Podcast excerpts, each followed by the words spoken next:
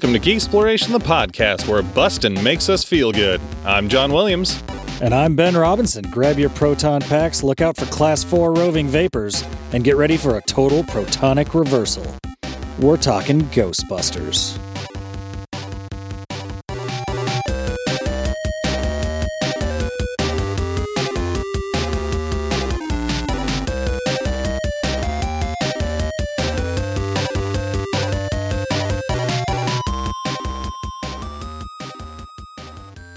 Oh, hello.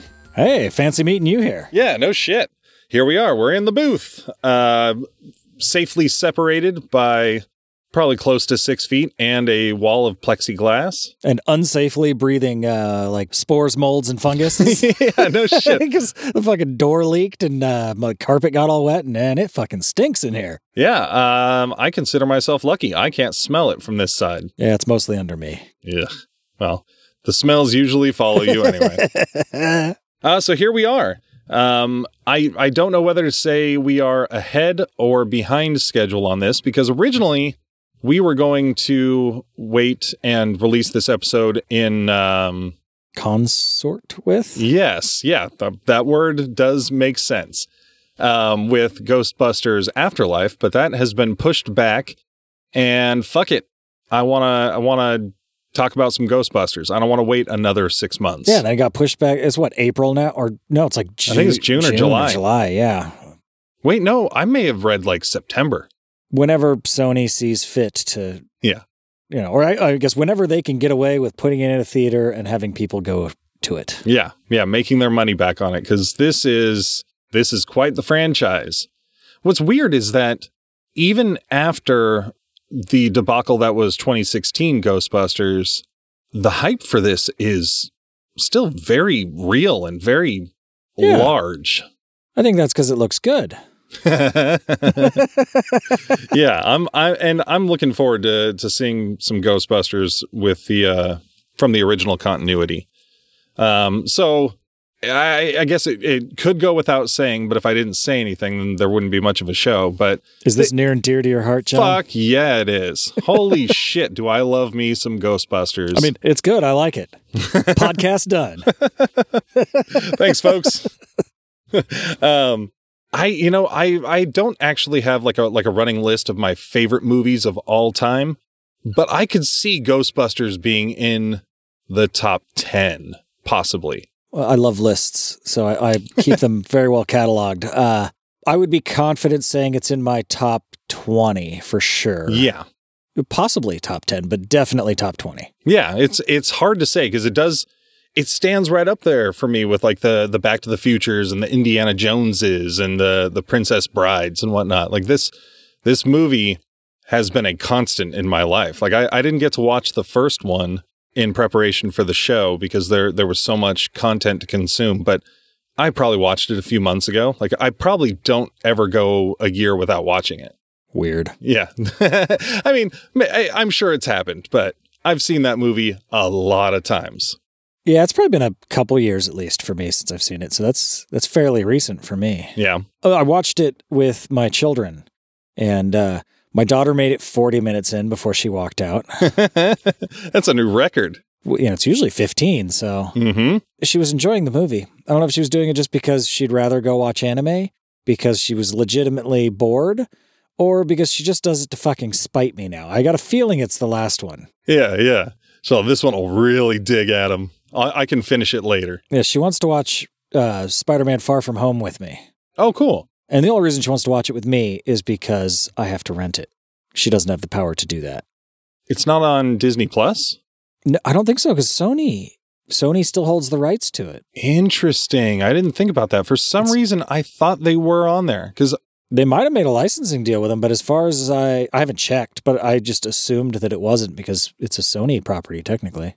Yeah, I mean, I've got it if you want to borrow it. Oh, yeah, that'll work, too. I just won't tell her, because otherwise she'll watch it without me.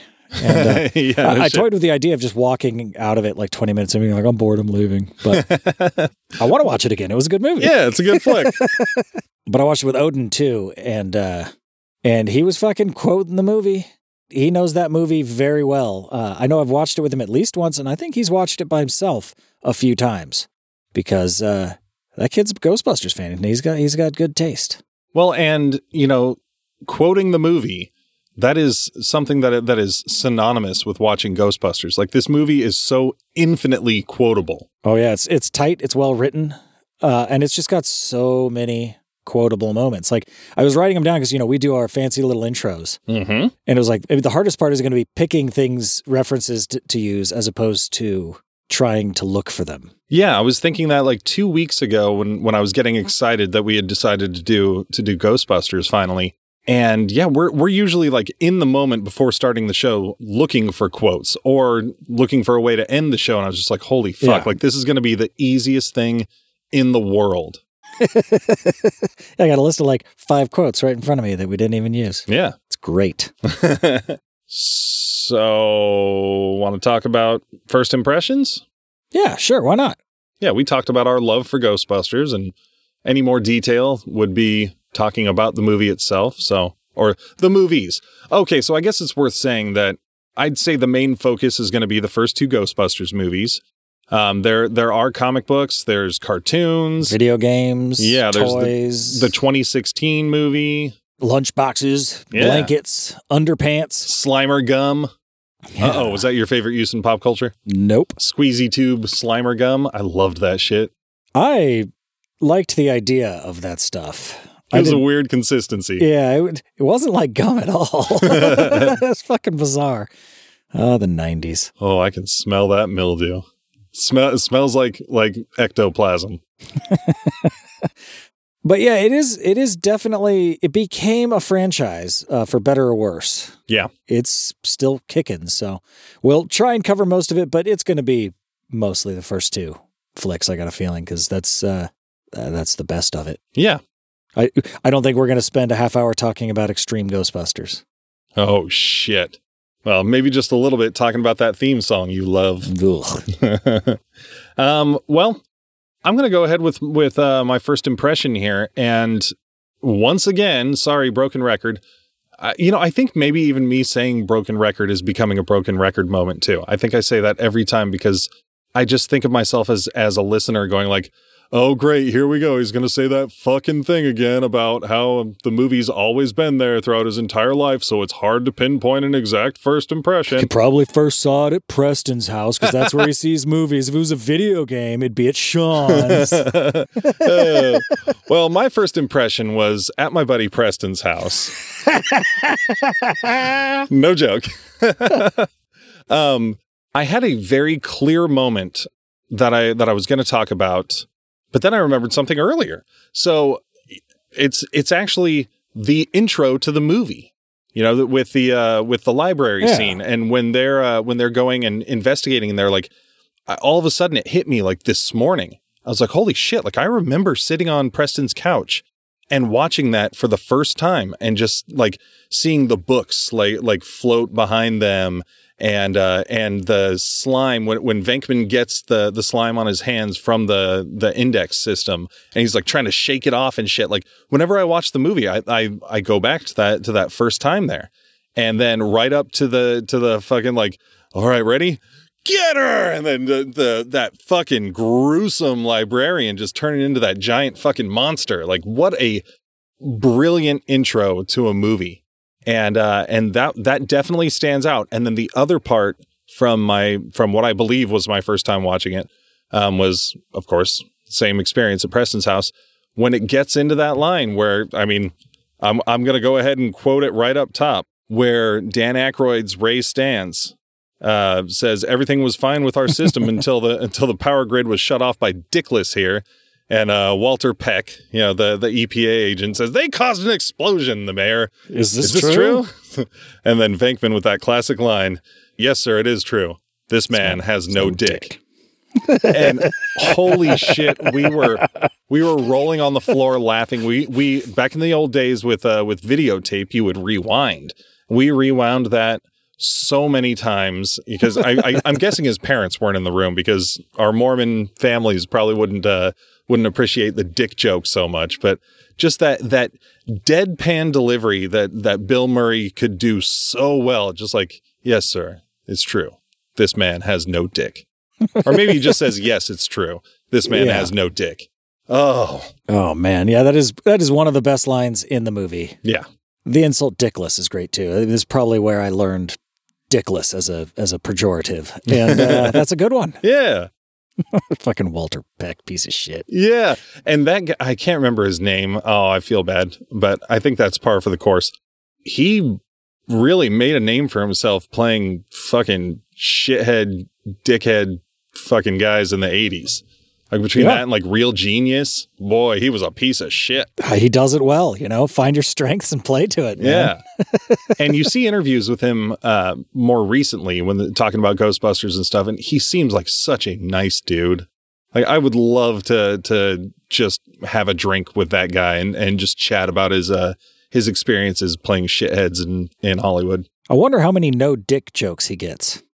I bet he's so sick of that shit. He's at the grocery store and somebody's like, hey, dickless. I mean, I would really want to shout that at him if I ever saw him. I'd be tempted, but I wouldn't have the guts. Like, for all I know, like, he's so sick of it that, like, he's going to punch somebody out. Yeah. Or I would just slyly walk behind him, hoping somebody would ask if something was true.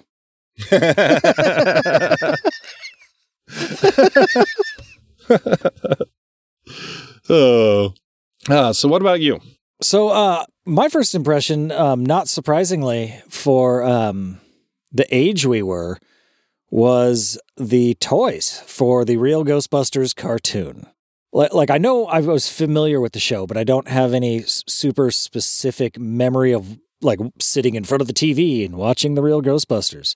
But I do remember for my, I want to say 7th, maybe 8th birthday, whatever birthday I had in the 3rd grade. Okay. Getting the Egon action figure that when you squeezed it, his eyeballs popped out and his hair went up. Totally.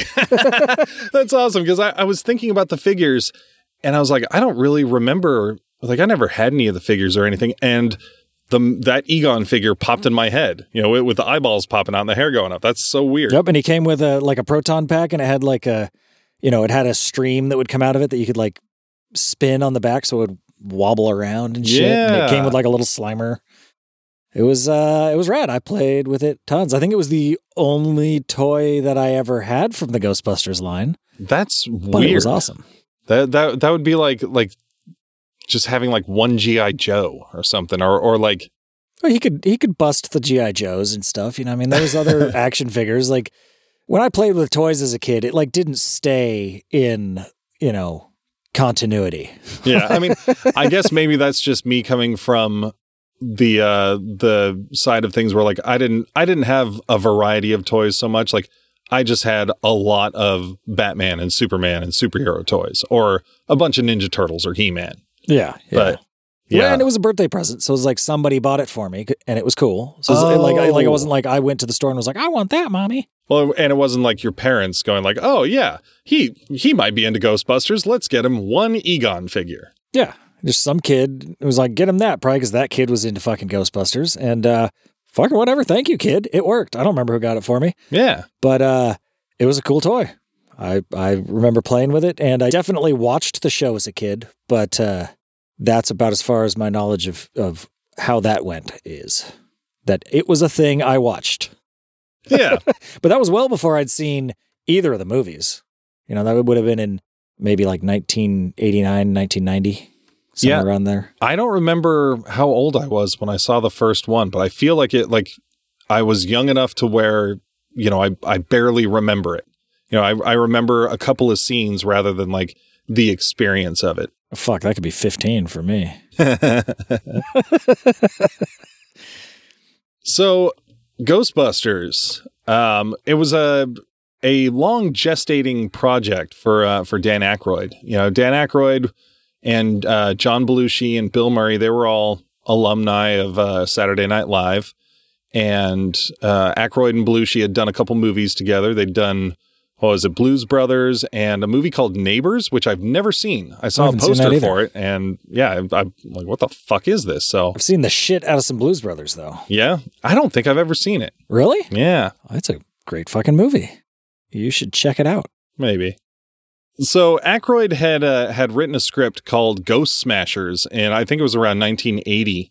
And it was inspired by his love for like the Abbott and Costello monster movies, and Aykroyd and his family like go way back with like the supernatural and shit. Yeah, like his grandfather was like a spiritualist that would do seances in their living room and shit. Yeah, yeah. That's fucking rad. Like you actually feel like, especially in Ghostbusters 2, when he's got that bookstore for the occult and stuff, like I could see Dan Aykroyd doing that in real life. Like I saw him on Joe Rogan once too, and he was just going way into like his family's history with all that stuff, and it's really interesting. Like, yeah, well, and he's super into like the supernatural and aliens and conspiracy theories and all kinds of shit. And yeah, he's got that like Crystal Skull vodka. Yeah, have you ever had that? No. It's terrible. It is so bad. I bought it once because the bottle is cool as fuck. It's like a skull bottle. It's neat, and it was Dan Aykroyd's vodka. Like, okay, yeah, it looks cool, and Dan Aykroyd's putting it out. It's awful. It is not good at all. It's probably expensive as shit too. Yeah, I only bought it the once, so no clue. But it was not worth whatever the fuck I paid for it. I can tell you that. Well, originally this the story was much scarier. You know, it wasn't originally designed as like a slapstick comedy. And it had a group of ghost smashers that would travel like into space and into other dimensions. Yeah, from what I read, it was like it spanned like a bunch of different times and dimensions, and had like different Ghostbuster groups. Like it wasn't just one core group. There was like a bunch of other groups busting ghosts or smashing ghosts, possibly. Yeah, yeah. Apparently, and had a bunch of different big monsters in it. And like the Stay Puft Marshmallow Man was in like the first 20 minutes of the movie. Holy shit! Yeah, I'd heard he was in the original script. Like he's the carryover. Yeah, so it was a much grander vision to start with, for sure. And I think they looked at it and they're like, oh, that's a lot, Dan. Yeah, yeah. Like no studio was willing to fund it. Like they were saying it was going to be too expensive to make. And like originally they were going to wear like riot gear, and they had like a black ambulance that had like a cloaking device so they could get away from police. I mean, this sounds pretty awesome. Also, I know. Though. Well, and there's even some storyboards, you know, from back then. It almost sounds like Men in Black with ghosts. Yeah, no shit. And it was Ivan Reitman, once he got involved in the project. Well, because I guess we don't have to go too deep into history, but there was this whole big, like, pardon the term, incestuous, like relationship in comedy, you know, where it was like Ramis and Reitman had done these together, you know, and then they worked with Bill Murray on Stripes and Meatballs. And then Aykroyd and Belushi were over here, you know, so like they all just sort of coalesced into like all their projects led them together. Belushi died in the meantime, and that's why they sought out Bill Murray. And it was Ivan Reitman who made the call to set it on Earth and to have it be, you know, just three scientists. And reportedly, when they were going around pitching the movie, once Reitman was involved and Ramis was there, and they had their more current script, Aykroyd apparently had a one-sentence pitch that said, "Ghost janitors in New York." Yeah, yeah, and the fucking dude from Frank Price from Columbia Pictures greenlit it and was like, "All right, do it." And I think he said, "Like, how much can you do it for?" And he gave him some ballpark fucking number. I think it was like, I don't remember. 30 million, maybe. Yeah, 30 was coming out in my mind. I was like, well, I know it wasn't 30,000. Yeah. So yeah, gave him like a ballpark number, and he was like, "All right, do it for that. On one stipulation, needs to be ready for, you know, for the next summer movie season or whatever." Basically, they had 12 months to actually write the script. Like they had a kind of like bits and pieces of script, but they didn't have the script we know written to write it, film it, edit it, and put the effects in. Yeah. And, you know, Harold Ramis, Bill Murray, and Dan Aykroyd rented a house in Martha's Vineyard for 3 weeks. And just fucking pumped the script out. I want to do something like that so bad, so with Space Oddities, cool. or even like back in the day when we'd talk about doing Thanks Jamming. Oh yeah, where when we all had that week off, we wanted to take a week and rent a house and go up there and with a bunch of booze and pot and mushrooms and just write an album all week long and then record it and then have a Thanksgiving dinner. We should still do that. We all got kids and shit now, man. They grow up eventually. Yeah, yeah. In, let's see, 11 years, I mean, well, then again, we'll be in our early 50s. We'll be ready. Yeah, it'll be prime midlife crisis time. Yeah, we could all hop in our Corvettes and drive up there and or go up on our Harleys. Yeah. And take a bunch of drugs because we won't have any real responsibilities anymore. Cash out that college fund. Yeah, I mean, I'll probably be closer to death than any of you guys anyway, so what do I got to lose? If not before, definitely after. So I guess we could go into some casting notes because, like, as we said, you know, originally it was going to be Aykroyd and John Belushi. And Eddie Murphy. Yeah, Eddie Murphy was approached for the role of Winston Zeddemore, and he passed on it to go do Beverly Hills Cop. Not a bad call. Yeah. That did him well. Yes. Probably fit him better too.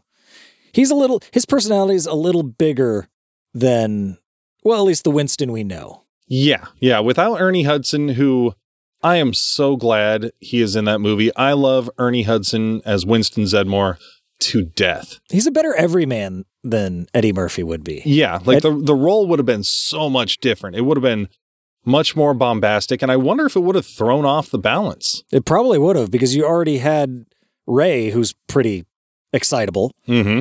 And you've got Peter, who's making a lot of cracks and jokes. And he would have kind of stepped on both of their toes, I think. Yeah. Yeah. He wouldn't have ventured into Egon territory unless it was like the 2016 one where everyone is sort of a scientist and sort of a ham. Yeah, we'll get to that. Yeah. But let's see. Originally, Harold Ramis was not going to act in the film. He was just on the writing staff. And some names I found that were considered for the role of Egon were Christopher Lloyd. Probably, yeah, he could have done a good job. Yeah. I could have seen that. Christopher Walken. You know, possibly. Like, he's a good actor. Yeah, it would have been weird. He's got his delivery. It would have been different. That's for sure. But I think he could have pulled it off. We had Jeff Goldblum. Okay, I can see that too. These are not bad casting choices. I would love to have seen Jeff Goldblum as Egon. He would have stuttered a little more. Yeah, yeah. Yeah. Imagine a Twinkie the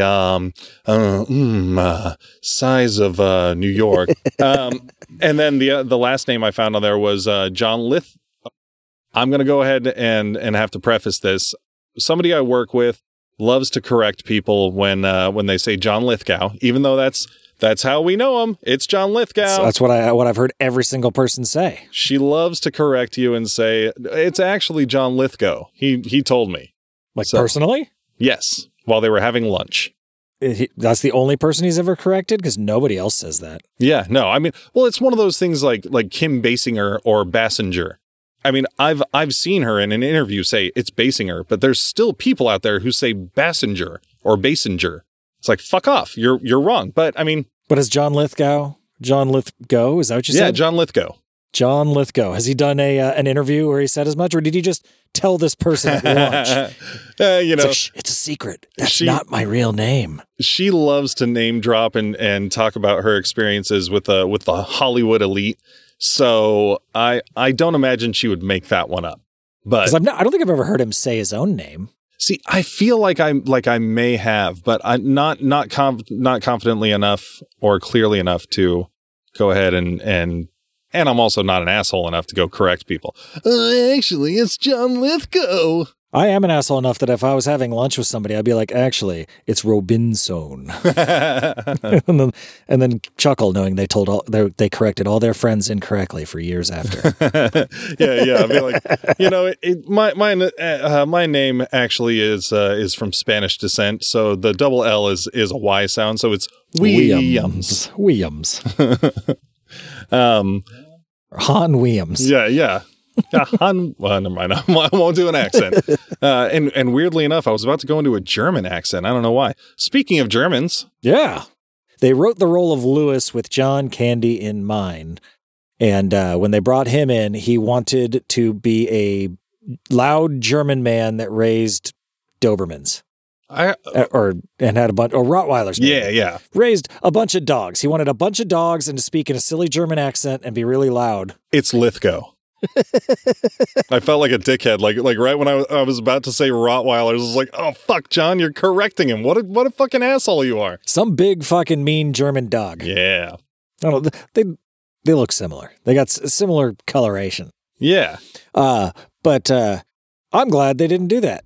Yeah, it would have been a much different picture there. And it would have robbed us of Rick Moranis' fantastic performance as Lewis. And apparently Rick Moranis had experience as an accountant. So all of that like accounting jargon that he spits out was improv. He looks like he had experience as an accountant. Yeah, no shit. And then this was the other one I found that I love. Or I guess this is the last one. The original actor that they had in the role of Gozer, you know, the lady in the end with like the weird bubbly stuff over her private bits and was like the red eyes. Bowie. It was not. Because that would be that wouldn't have been shocking. Like as I was watching this video that was talking about it, I was waiting for them to say Sting for some reason. I was like, I bet Sting would have done it. No, apparently it was Paul Rubens. Pee Wee Herman himself. Interesting. Yeah. But I don't know if maybe he was getting too big as Pee Wee, because that was right around the same time that Pee Wee's Big Adventure was being made. So yeah, could have been a weird different movie. There wasn't much of a performance from Gozer. No, but they also ended up going with I can't remember if it was a model or maybe a singer I can't remember some European descent. Like I don't know if it was like Swedish or some sort of Norwegian. Yeah, I can see that. Yeah. I guess wrapping up things that could have been, the theme song was originally, the first person they approached about it was Huey Lewis. Whoa. Because they really wanted him to do it. Now, I guess as a stand-in before they had Ray Parker Jr. Yeah, before they had Ray Parker Jr. do the, write the song he wrote for it. They were using I Want a New Drug as like the stand-in. That's fucking bonkers, because as you said, Huey Lewis, that's right where my head went. I was like, oh, that is kind of Ghostbusters-y. You know who else thought it was kind of Ghostbusters-y? Ray Parker Jr. Huey Lewis, he sued him. Oh, shit. That's right. Yeah, he sued them, saying like that they basically ripped off his song, and he wasn't happy about it, and they ended up settling out of court. So, I mean, no one decided who won, but it is a little similar. There are definitely similarities between the two. I mean, I guess I'm not shocked by any of that, but if there's one thing besides the actors and the icon of the ghost with the line through it that is synonymous with Ghostbusters, it's that theme song. Oh yeah, and I guess that the logo was come up just like one of the producers like drew it up real quick and was like, "What about this?" And they're like, "Yeah, fuck yeah, that's it." Ha. Yeah, I saw some early ones where like there was one that even looked like a Casper, and it was almost like a crest shape behind them, like kind of a pentagon, and it had like a lightning bolt going through it. Oh, I saw that for some of the old Ghost Smashers logos. But that song... It's yeah, it is Ghostbusters. Anytime anybody tries to do a different song, it's wrong. Oh yeah, we're looking at you, Bobby Brown, R.I.P. And even when they redo it, like the fucking Extreme Ghostbusters version, where they did like a weird midlife crisis bar blues band version of it. Fucking terrible. I hate it. It was so funny the way you set that up for me the other day, and the vitriol and anger you had. Like, I hate it. You don't feel things that strongly that often. And wow, like I was like, holy shit, like what is this going to be? And yeah, it's exactly as you described it, but for some reason it didn't bother me at all. It seemed very 90s cartoony. Oh, it's gross. I don't like it one bit. So I guess, should we talk about the actual movie?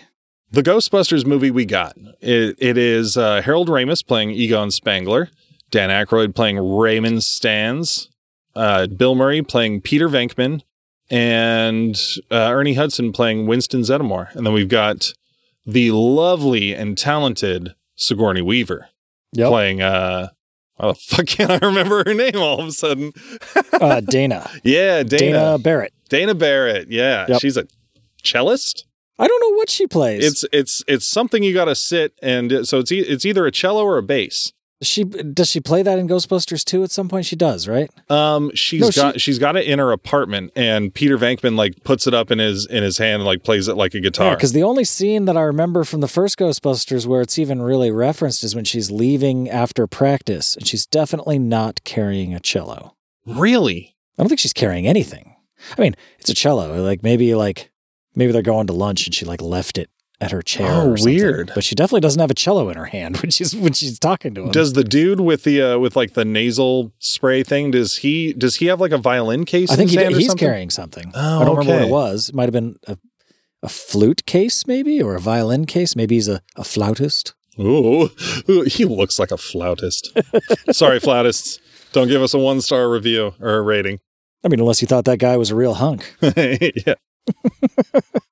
And then Rick fucking Moranis as Lewis. Yeah. And then a bunch of other people. Yes. Annie Potts as Janine Melnitz. Like that. What a brilliant performance that is brilliant in how subtle and underscored it is. Like anybody could just be a boring receptionist, but like her with that, like that New York accent and that I don't give a shit attitude. Yeah, absolutely. She gives no fucks. Oh, love it. And then later on when she's busy and frustrated. Yes. She's never happy to be doing that job. Yeah. I mean, and I've always loved the quote when she's bitching about all the hours she's worked, which, I mean, all things fair, like sounds like she's worked a lot. Yeah. And she understandably wants some help. But Venkman blows her off by saying, Janine, someone with your qualifications would have no trouble finding a top flight job in either the food service or housekeeping industries. And then, which leads into the classic Ghostbusters, what do you want? Love it. I don't think I would change a single person in this movie. I don't think there's anyone in the movie that I'm like, nope, that was the wrong choice for this flick. Yeah, no shit. All of them. Every single fucking one. Walter Peck, the guy playing the mayor, like, yeah, that is a good call. The potential flautist, like whatever, he did what he needed to do. Like, I don't know who the fuck that guy is, don't care, but I never thought that guy fucked this up. Yeah. They all fucking killed it. Yeah, because in that scene, like, you know, you're with Venkman, who's trying to hit on Dana, and like this guy's just some coworker drip of hers, you know, and like he looks like that.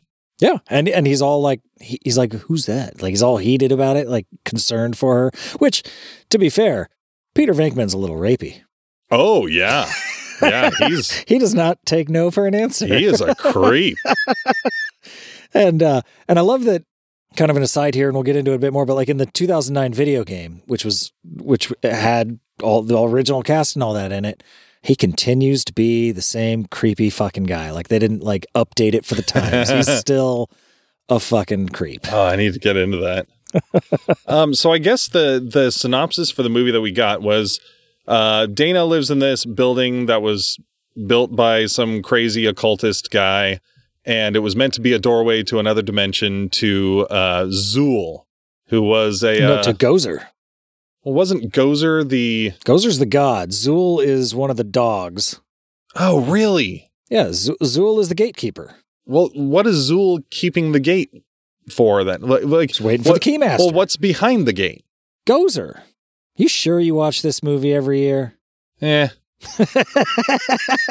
For some reason, I thought it was the other way around. I thought when Gozer shows up, the lady with the bubbly outfit, I thought that was Zuul, and that, oh no. No, because that's why Dana says there is no Dana, only Zuul. Yeah, you're right. Apparently that was Ivan Reitman's voice. Yeah, totally. Wow. So Dana comes home. I swear we won't do a play-by-play of the entire movie, but this leads into something I want to talk about. She comes home with some groceries, which becomes a theme, by the way. And they do this awesome fucking effect of these eggs popping out of their carton onto the countertop and frying. Yeah, and it looks, I mean, that's what they're doing. Yeah. Like, they heated the fuck out of that countertop. Yeah. And as it turns out, her fridge is the doorway to another dimension. Is it her? I thought it was just like a premonition or something. Is it her actual fridge? Like, 'cause the doorway's up top on the roof. No, because I think what happens is like the doorway is where her fridge sits. Oh yeah, because it blows away later. Yeah, yeah, and when she gets pulled in on the chair, it's to the fridge. Oh no shit. Yeah, which by the way, just a little aside here. I don't know if anyone else has ever noticed it, but in that scene, which is great when she's sitting in the chair and all hands come out. Yeah, these arms come out and grab her. I noticed this when I was a little kid. There's one of those arms that just gets a fucking handful of Sigourney Weaver's boob. And I remember being a kid and just getting excited by that. Just oh, somebody got to grab her boob. Loved it. Someone touched Ripley's titty. So yeah, enter these scientists. Yeah, she hires them to figure it out. They don't. No. Essentially. I mean, eventually they do, I guess. Yeah, they start reading up about Zuul and Gozer and Tobin's spirit guide. Yeah. They take a bunch of other jobs until they land in jail. Yeah. And, and one of those jobs, and their first official job, is at the Sedgwick Hotel, where we meet the ghost of John Belushi, reportedly, in Slimer. Yeah, which I guess was kind of like a tribute / joke. Yeah. Because Slimer's a big fat slob, and I guess John Belushi could be a big fat slob sometimes. Yeah, Dan Aykroyd's been in interviews saying that it was based on his character of Bluto from Animal House. Yeah. And I even though it doesn't really look like John Belushi, I really appreciate that, it's the spirit. Yeah, it's him in spirit. Yeah. That's cool. And, the ever classic line, he slimed me. So basically, yeah, New York goes fucking ghost crazy, and they're fucking all over the place, and they're super busy. And Venkman pisses off the EPA. Yeah. And they come back, and Dickless turns off the containment field. Ghosts get out. And that is when Dana gets possessed, right? Yes. It's all in that. I couldn't say in the order of the movie which one happens first. I think she gets possessed after the ghosts get out, maybe. Oh, because that's what blows off the top of her apartment building? Something like that, yeah. In any case, she gets possessed. Rick Moranis also gets possessed. Lewis is also possessed as the Keymaster. And they fuck, I think. That's what they lead you to believe. Yeah. Because, boy, Lewis looks like he... and she was definitely trying to jump Venkman's bones when she thought he was the Keymaster. Yeah, when he said he's the Keymaster. Which, for as much of a rapey creep as he is, he didn't have sex with a possessed Dana. So yeah. We got to give him a little bit of credit for that. Well, and I guess to wrap the movie up, Gozer takes the form of the Stay Puft Marshmallow Man. Yeah, says, choose the form of your destructor. And they're like, no, clear your minds. And... holy shit. I always thought that was kind of a weird thing to do. To have, a god comes to Earth and, they're going to destroy you. And they're like, all right, you get to pick how you die. They're kind of, Gozer's kind of toying with them. Yeah. But it was a cool device to get the Stay Puft Marshmallow Man walking down the street. Holy shit. What a great visual. And I love seeing, behind the scenes stuff of the movie and seeing the actual filming, the scale models they built of the street with a guy in a suit walking down. Yeah, because they did it Godzilla style. Yeah. Which is great because you look at the effects in the rest of the movie, the demon dogs or whatever, Zuul and Vince Gortho or something. What's the other guy's name? That sounds close enough. Yeah. It's Gorthow. Yeah. That's a bit of a dated effect. It's not good. It's worse than RoboCop. Yeah, by a lot, but I still love it. So I was glad they went practical on the Marshmallow Man. Yeah, because it made it look much better. It's so good, and the face he makes when they first blast him. I love the giant cartoony angry face. Because he's so happy before that. Yeah. He's just kind of wandering through the streets, smiling.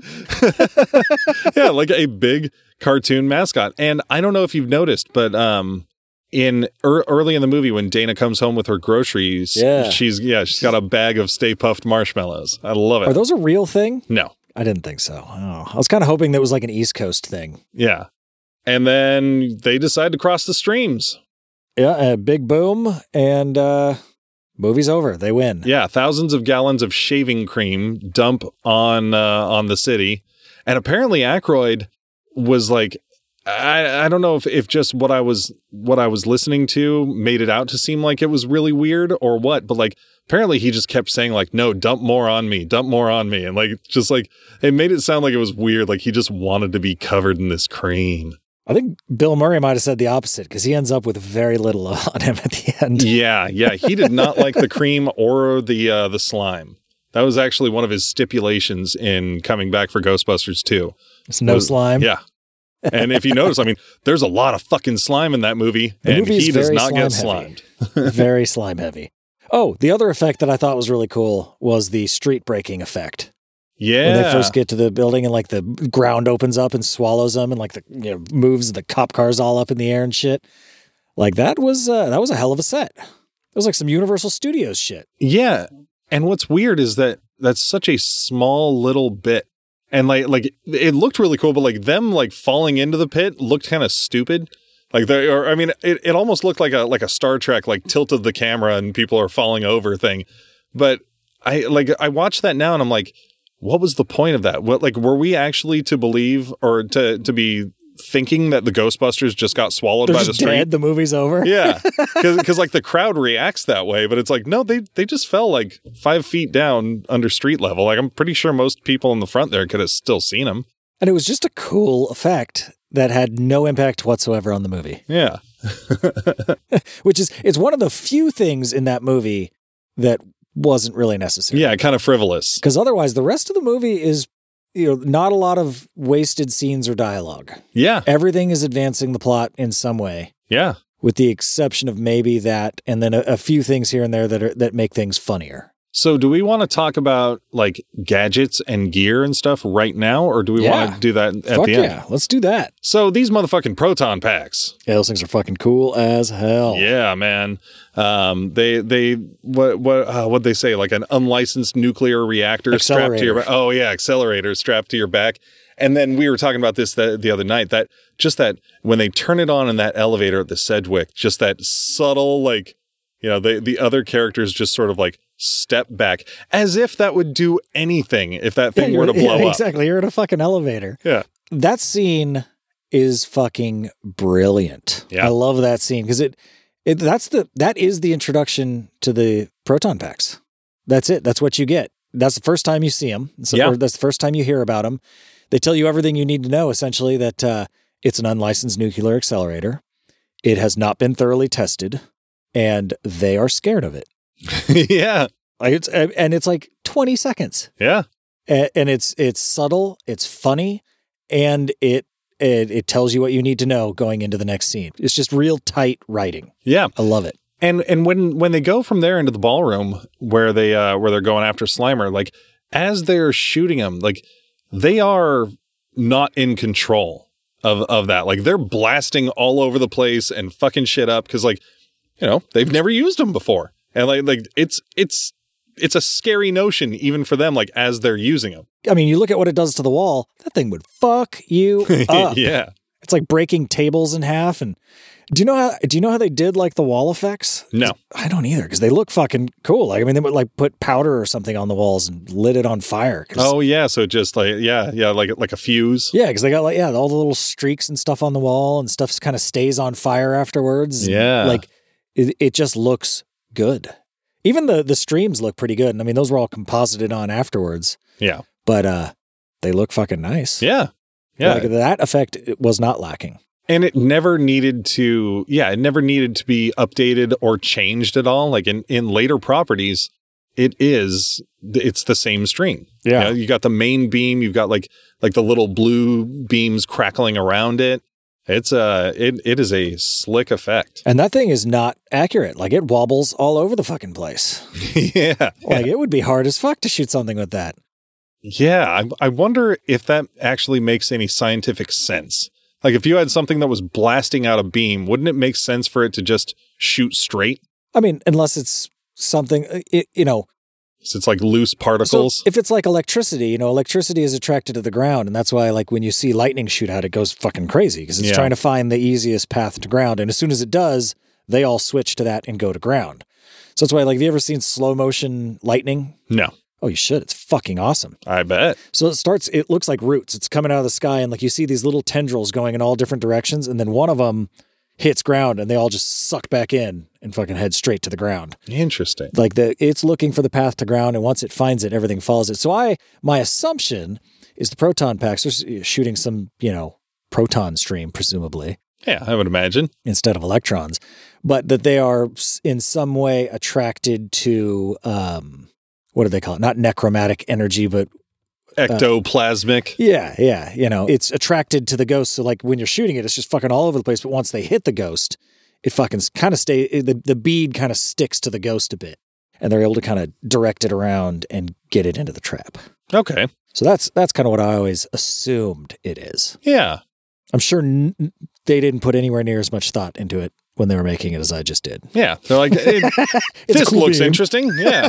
It would look stupid if it was just a laser, which I kind of agree. If it was just a straight laser, it wouldn't look nearly as cool. No. And if it didn't make that fucking cool sound. Oh, jeez. The sound design's solid. I wonder how they did that sound.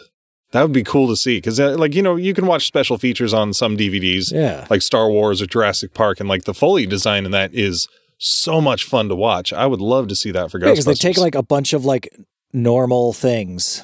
Like, well, I wouldn't doubt if part of the pack charging up is like the capacitor in a flash bulb, because it kind of sounds like that. And they would have had that lying around. Yeah. Because like, if you ever use like a flash camera, it kind of does that charge up thing before it's ready, like the old school flash bulbs. Oh, interesting. So they're very similar to that. So I guess back to gadgets and gear. Yeah. The Ecto one. Yeah. Is that car fucking cool? What is it, like a 59 Cadillac ambulance or something? It's a 50 something Cadillac ambulance. Yeah, I don't know the year, but yes, it is an ambulance. I remember for years I thought it was a hearse. And then I heard it was an ambulance. I was like, oh, that makes sense. Color, sirens. That's why it has windows in the back. Yeah. Without curtains on them. I guess they bought that thing, like, because they were super rushed. So they only had one Ecto-1. Oh, shit. That they made. Like, most movies, you know, like, how many Batmobiles? There's, what, like 3 Batmobiles or something for Batman. Yeah, you 89. Have your hero car, and then you have stunt cars, and... Yeah, they had one Ecto-1 because it was all they could, and it was a piece of shit. Like, you know, all the stuff that Ray says when he first comes up with it. I don't know if all that exact same stuff was wrong, but it had a ton of fucking problems, and it barely made it through shooting. Oh, shit. Like, it literally died minutes after they finished shooting the final scene with it as it's going across the Brooklyn Bridge. And they just like, oh, fuck, well, movie's done. Fucking tote it off. Yeah, trash it. I remember, was it when you and I went to Comic-Con where they had an Ecto-1 there? Yeah. Like a replica Ecto-1. Yeah. Yeah, that was cool standing by. Because that's up there with the DeLorean and the Batmobile. Like, absolutely. I don't think I would need to own one as bad. Like, I'm happy with my Hot Wheels of it. I'd still feel cool as fuck driving it around, and I would totally flick that weird siren it has on. Yeah, and then get pulled over. Yeah, you know, I just do it briefly. People would appreciate it. Yeah, and I would definitely go Ecto-1 and not Ecto-1A with like the LED, like, you know, the ones from Ghostbusters 2, where you can, although putting messages on the side would be pretty neat. And then a gadget that, you know, as far as I know, just measures ghost particles, the PKE meter. Yeah, it measures PKE readings, which apparently is what ghosts put off. Is this like psychokinetic energy? Is that what that is? Oh, that's got to be it. I think they say it at some point in the movie. Yeah. And it's got those little doodads that go up and down. Like, I remember that being a toy when we were kids. Oh, fuck, that was fun. And then those goggles that Ray wears. I don't know what you're supposed to be able to see, but in some video games you can see ghosts with them. Yeah. And apparently in the trailer for Ghostbusters Afterlife, it'll like put out like a Polaroid. Oh yeah, I saw something about it. I guess it was in like the German trailer or something. It wasn't in the American one. That's right. Yep. I need to pee so bad. You want to take a break? Yeah, why not? We're gonna have more stuff to talk about than just structure afterwards. This will be the first time where our break actually falls in the middle. Look at us. We're getting our shit back together. Woo! Professionals. All right, we'll be right back. 24 hours is like 3 weeks. Wookiees. lasers, Death Star. So slugs up your butt is bad. Is that what was gleaned from this? Hi, we're the Culture Quest podcast. We're on a quest to become more cultured people by discussing a movie, a music album, a book, or anything else really each episode. Check us out, culturequestpodcast.com. Welcome back, Ben. Hey. Are you recording? I am recording. All right. I try not to forget that now. All right. So let's move on to Ghostbusters 2. Yeah. The only other note that I had on Ghostbusters. Oh, yes. Of note. The only note of note. Yeah. Is there was so much smoking. Oh, yeah. Like, I'd forgotten how much they smoke in that movie. Like, everyone's smoking, like, all the time. Yeah. It is, it's something you don't see anymore. Yeah. And when you do, it's either in like a rated R movie or it's like an asshole or something, you know, like. Yeah. Heroes don't smoke anymore. No. Like, I think it's the scene where Ray sees Slimer for the first time. He's got the cigarette and he just like opens his mouth and it just sticks to his bottom lip. And apparently that was not an effect. That was just saliva. It just happened to work out that way. I imagine he meant to drop it out his mouth and it just didn't. And it's fucking great. I love it. Yeah. And like Aykroyd back then, like, even though he's clearly like the excitable dork of the group, like there was still something about him that was, you know, less, not so much of like goofball, you know, like he was kind of a cool dude too. You know, like the way they would like just, well, I guess I'm not saying it's cool to smoke cigarettes and drink beer, but like they were just like everyman people. It's also, you know, it's kind of cool to smoke cigarettes and drink beer. I mean, as long as you're over 21. I don't know. It was pretty cool when we were kids too. I mean, I'm going to bust my kids' balls if I catch them doing either one, but that's just because it's my job. Like, you think you look fucking cool? Because I'm not going to tell you do. Yeah. We didn't really cover the characters themselves, did we? And, like, the roles they fit? Did we do that? No, you did that the other night when I was over here. Yeah, because we were talking about, like you were saying, like, Ray is, he's kind of like the excitable believer. He's almost like the leader, kind of. He's the one that puts up the mortgage, and he, you know, as much as there is a leader, yes, it's probably Ray. Yeah, I don't know if there is a leader. Like, it's weird because if you asked me like who's the leader of the Ghostbusters, I would probably just default on Venkman.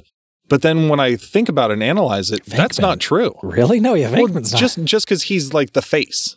You know, because Bill Murray got written the best role. He is the face, but he's definitely not driving the ship. Yeah, he's not leader material. I mean, like, they look at the firehouse and it's like, this place is a pile of shit. And Ray's just like, we'll take it. Yeah. But he's like the super excited dude and the, you know, the true believer. Yeah. Egon's the science guy, straight man. Yeah. Like, he is there to play it straight and to not get the jokes. Like, he's not saying any jokes. He's just saying things. Yeah. At least in the first movie. Yeah. And so he's the straight man. You've got Peter, who's the skeptic, mm-hmm. and the cynic. Yeah. And the kind of the class clown, I guess. He's the cut up, you know, he's always making jokes. Yeah. And then Winston's definitely just the everyman. He's the audience member. Yes. In the crew. Which is kind of weird because they don't use him to the effect that you generally use one of those guys, where he's less like a lot of the time it's used to explain things to the audience, you know, because he'd be like, well, it's a proton pack. And they'd be like, oh, a proton pack is this thing, blah, blah, blah. Yeah, exposition dump. Yeah. And they don't really use him like that, which is kind of nice because they figure out better ways to explain what the proton pack is. Mm-hmm. But they do use him kind of as the voice of reason or the voice of the audience, like the guy that's just like, this is some bullshit. Yeah. Like, you guys get your own lawyer. I'm not with you. Yeah. I was just there. Well, and like when he's explaining, you know, like since I've been with these guys, I've seen shit that'll turn you white. You know, it's like he is very much I guess like his introduction says, you know, like when she's asking him if you believe in all these different fucking supernatural things. And he's like, if there's a steady paycheck, I'll believe anything you want. Yep. Like that is why he's there. Yeah. And it works. Yeah. And I think that's one of the strengths of, you know, the first movie, especially second movie as well, is that they have a chemistry where like they've got different character types that kind of they can play off of each other. And, you know, because like Ray's a little naive. And so, you know, like sometimes he doesn't seem to get the jokes that Peter throws at him or the little barbs. Yeah. And the ones, you know, the other ones just bounce off of him. You know, he's the optimist. Yeah. And it just, it plays really well. And it's just a great dynamic. And I think that's one of the reasons that it works so well. You can cut out my mic for the last like 30 seconds as I just said, yeah, like a million times. No, I like the affirmation. I've thought about that on occasion. Like, is it irritating to some listeners to like how often I just go, yeah, yeah. Oh no, now it's going to start irritating you. You're going to start picking it out. I edit the podcast. I hear it a lot. Well, yeah. I mean, well, maybe you already are irritated by it. But, you know, when I listen to podcasts sometimes and somebody's just like going on, you know, their own little journey or something and nobody else is talking, I'm like, is that other person there? Or like I try to imagine, like, are they just sitting there going like, shut the fuck up so I can say yeah. Yeah. Okay. We get it. Okay. Keep talking. Oh, you're done? Oh, okay. Can I talk now? I don't know. Yeah. So is that what you were saying, how you felt while I was talking, John? Yeah. Yeah. No, but it to me, it seems more like interactive, like somebody's there with you being like, oh yeah. Or like, yeah, of course. Well, it's like having a conversation. Yeah. Yes. Yes. Indeed. Indubitably. So, Ghostbusters 2? So in 1989, what a glorious year for movies. Year. We've mentioned that in the past and we've covered stuff from 1989. We got the sequel to Ghostbusters. I know, Bill Murray was the holdout. He did not want to do a sequel at all. He wanted it to be like, once he finally agreed, in fact, one of his stipulations were that it wasn't called Ghostbusters 2. He wanted it to be called, what was it, like The Last Ghostbusters or something like that. So it would just be the end of it. Final busting. Yeah, he did not do well with the fame it got him afterwards. He like took an exile from acting for like 4 years. Which is crazy because he did a great job in the movie. Like it was a good movie and a lot of that was because of him and his performance. Yeah. Was he just, do you know what his problem with it was? Was it just not a fun experience? Yeah. Filming it? I know the fame of it got to him. But also, well, who was it? It was some studio head. I can't remember his name anymore, but, I have to paraphrase this, but he described Bill Murray as being like a brilliant actor that gives nothing to his craft. Like he does his job, but he doesn't appreciate things or doesn't like give back to it and doesn't want to. Yeah, maybe it was a way of describing that, like, you know, with Bill Murray's whole reluctance to come back, it's just sort of like, no, he doesn't care that this, you know, means things to people and to the craft and to the art. Like he's just, he did it, he's done with it, and move on. Yeah, I mean, I can see that for sure. Yeah, you can't hate somebody for that because he's definitely had no bones about not wanting to do more Ghostbusters. Yeah. So. Yeah. I'm sure it took a shit ton of money and a lot of convincing to get him back. I don't have much like early production notes about it. I did hear about an early story for Ghostbusters 2 was going to see them going to Scotland to rescue a kidnapped Dana Barrett from a colony of fairies. Like Scottish fairies. Yeah. That would have been a much different movie. Yeah. Instead of what we got. Fairy Busters. Oh boy, that wouldn't fly these days. So Ghostbusters 2 didn't perform as well as the first one. And Ivan Reitman himself blamed Batman for taking the wind out of all the movie's sales. Fucking Batman. Yeah.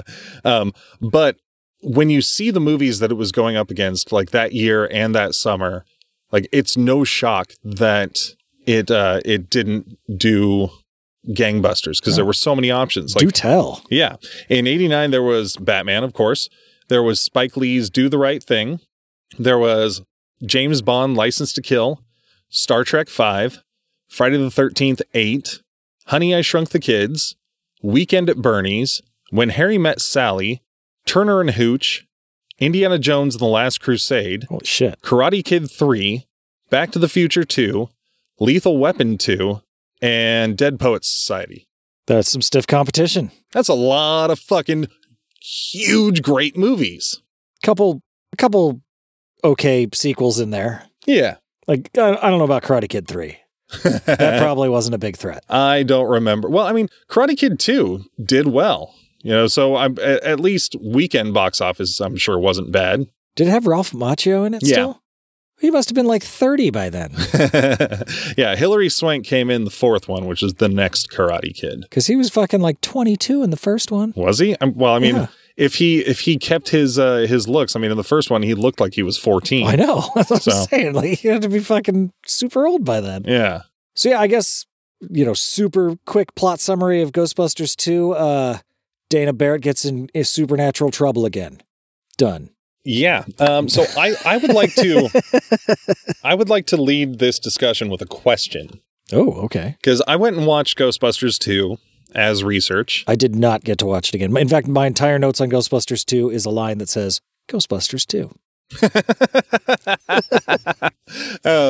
So my question about Ghostbusters 2 is this even a good movie? I mean, it's been a while since I've seen it, but I don't think it's a bad movie. I think it has a bit of a bad rap because it was, following Ghostbusters, like, which is a fucking great movie. It's not even a good movie. It's a great fucking movie. Yeah, it's one of the best. So that's a tough act to follow to start with.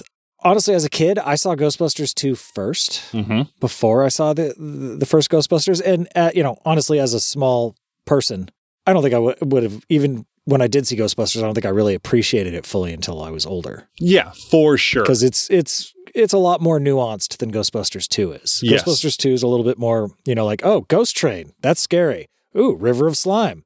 Walking Statue of Liberty. Scary painting. Like, I mean, it's a lot more surface level than the first movie is.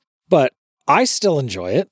See, what I hear more often than anything about Ghostbusters 2 is, it's not as good as the original. Yeah, which is 100% accurate. It's accurate, but to be honest, after this last watch, I don't think it's a good movie. Oh, really? I really did not enjoy it at all. Like, it started to make me angry with the, because at this point, the cartoon had come out. It was hugely popular. They knew they had to make it for families. That was their demographic. Yeah. And everything is just so neutered. There's no cigarettes. Oh, that's not such a huge deal to me. But there's no dickless jokes. And the characters themselves aren't as unique and distinct as they were in the first one. Like, they've all got little when they get back together and they catch the ghosts in the courtroom scene. And they have some thing where it's like they're like trading off lines where they're like, two in the bag, ready to go. We be fast and they be slow. And they trade off lines in that and then all come together for that, like, we be fast and they be slow. It's like, where the fuck is this even coming from? When did you guys become cartoon characters? 1986. I don't know, man. Like, I really, really did not enjoy the movie. Really? I haven't seen it in quite a few years. I loved it when I was a kid. Yeah. But maybe that's why it was kind of made for me. Well, and it's weird because up until this last rewatch, I would have said the same thing. It's good. It's not as good as the original. I'd rather watch the original. But man, I don't know what it was this last time, but it just rubbed me the wrong way. Similarly to how the last time I watched Monster Squad, all of a sudden I was just like, I don't ever want to watch this movie again. Like, it's. Are you to that point with Ghostbusters 2? Like, you don't ever want to watch it again? I think it'll be several years before I see it again. Because I want to watch it again just because you're telling me this. Like, I want to go have my nostalgia shattered as well. Yeah, go analyze it. It is definitely an inferior movie. Yeah. I haven't taken a really critical eye at it ever. It's always been, let's watch it fun.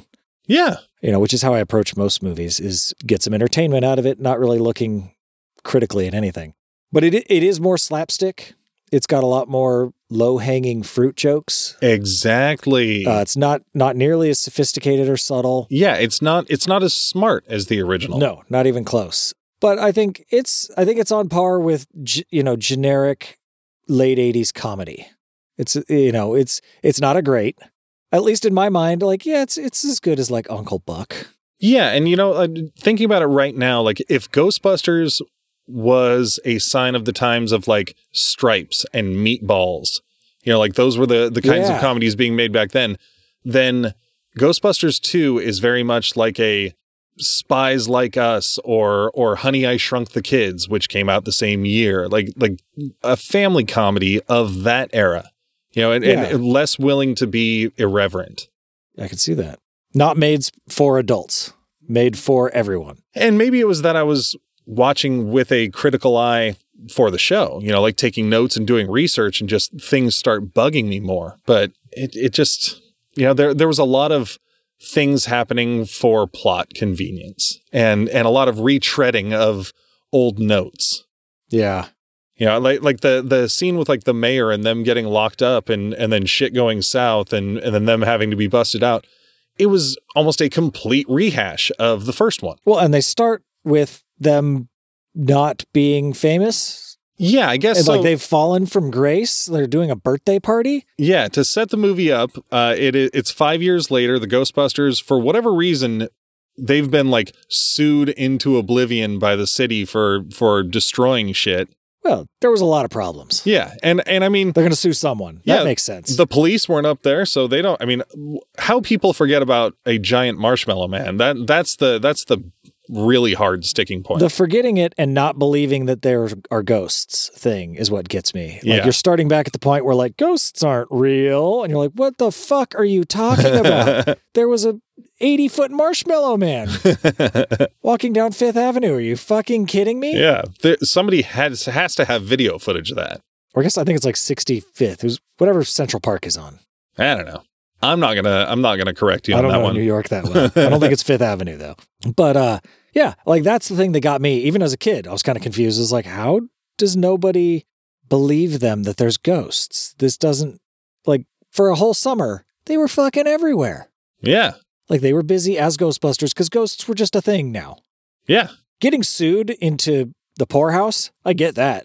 The city's got to blame someone, and they were the one holding all the ghosts. Mm-hmm. So I could see that happening, but the people forgetting them, that rubs me the wrong way. So yeah, like you said, it starts with them going, you think they're going to go out on a mission, and they end up at a birthday party where they're like doing a dance to Ray Parker Jr.'s Ghostbusters thing. It's like, who are you going to call? And all the kids go, He-Man! Love that. And a little kid says, like, my dad says you guys are full of crap. And I was looking at it, I was like, I bet that's Jason Reitman, Ivan Reitman's son. And sure enough, it was. He's the one directing the new one too. Awesome. Yeah, I liked that. And then you've got Dana, who, just like in the first one, she's coming back with bags of groceries in her hands, like pushing a little baby cart because she's got a baby now. Her baby is wanted by evil, apparently. Yeah, yeah. I mean, see, it's unclear right in the beginning because there's no context. Like there's currently no ghosts around, as far as you know. But she goes through some of that goo because that's the whole thing. Pink slime that's reacting to New York's angry meanness. Loads of goo in this movie. Yeah.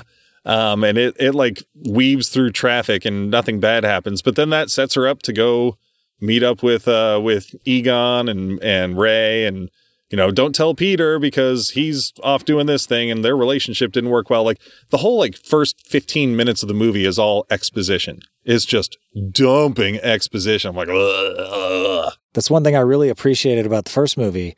So there's almost no exposition in that movie at all. They trust that the audience is intelligent and able to kind of pick up what they're putting down, and it's written well enough that you can do that. Like, you don't get lost in that movie wondering, like, wait, what about the ghosts, or how does this work, or how does that work? Because most of that shit doesn't fucking matter. Yeah.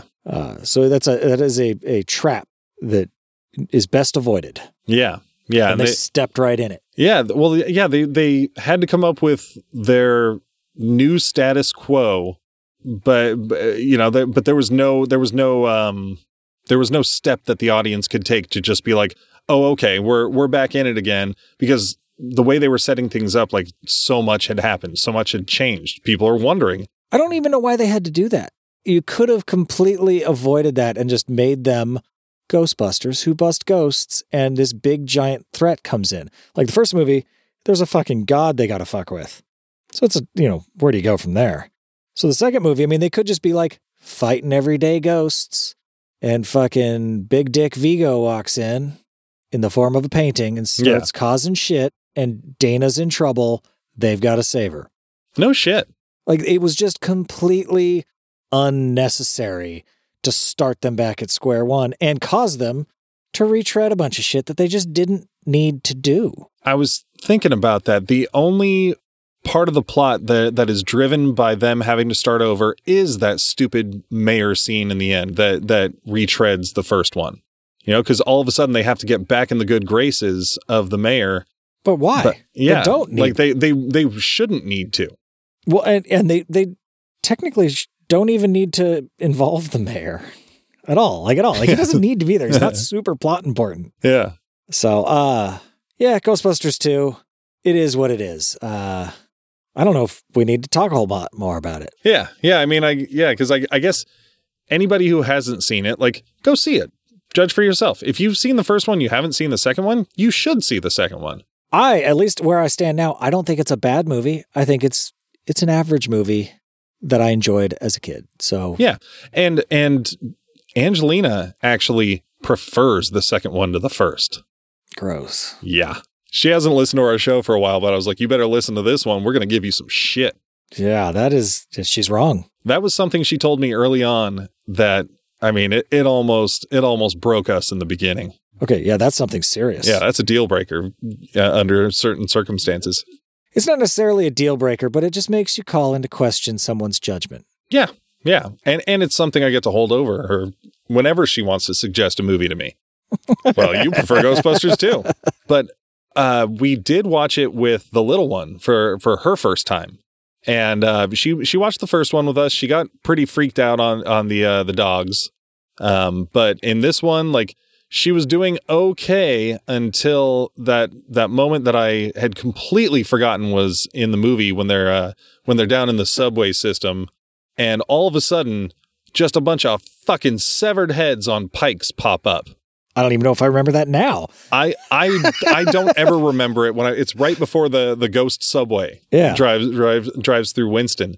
And man, she did not have an easy time after that. I had to sort of coax her into it, and then if anything scary was going to happen, I'd tell her to cover her eyes. But she's like, I hate this movie. I don't want to watch this movie. It's like, no, this movie is funny. It's made for you. I just should have been more prepared with that severed head scene.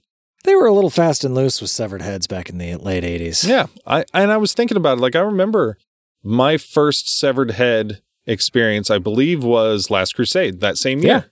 Yeah. Dude gets his head chopped off. And then also right around the same, well, maybe not around the same time, but an early one I remember was the end of Conan the Barbarian with James Earl Jones's head when he cuts it off and like throws it and rolls down a stairway. I mean, they're just heads. Yeah. Just severed heads. Take it easy. One little shout out I wanted to give was to Peter MacNicol, who played Janusz. Oh yeah, in Ghostbusters 2. That guy is so fucking hilarious. Apparently, he created that accent all on his own. And really? Like he created the character essentially. Like, you know, that he was. You know, from, you know, like Vigo is like Vigo the Carpathian, and he was based on like Vlad the Impaler and Rasputin. Yeah. And so Peter MacNicol wanted Janusz to be from that country. And so he developed that accent himself and like that whole character. And he's fucking hilarious. Oh, he's great. Like I said, I don't remember the performances being necessarily bad in that movie either. You know, like I think everyone did a decent job. Yeah. Yeah.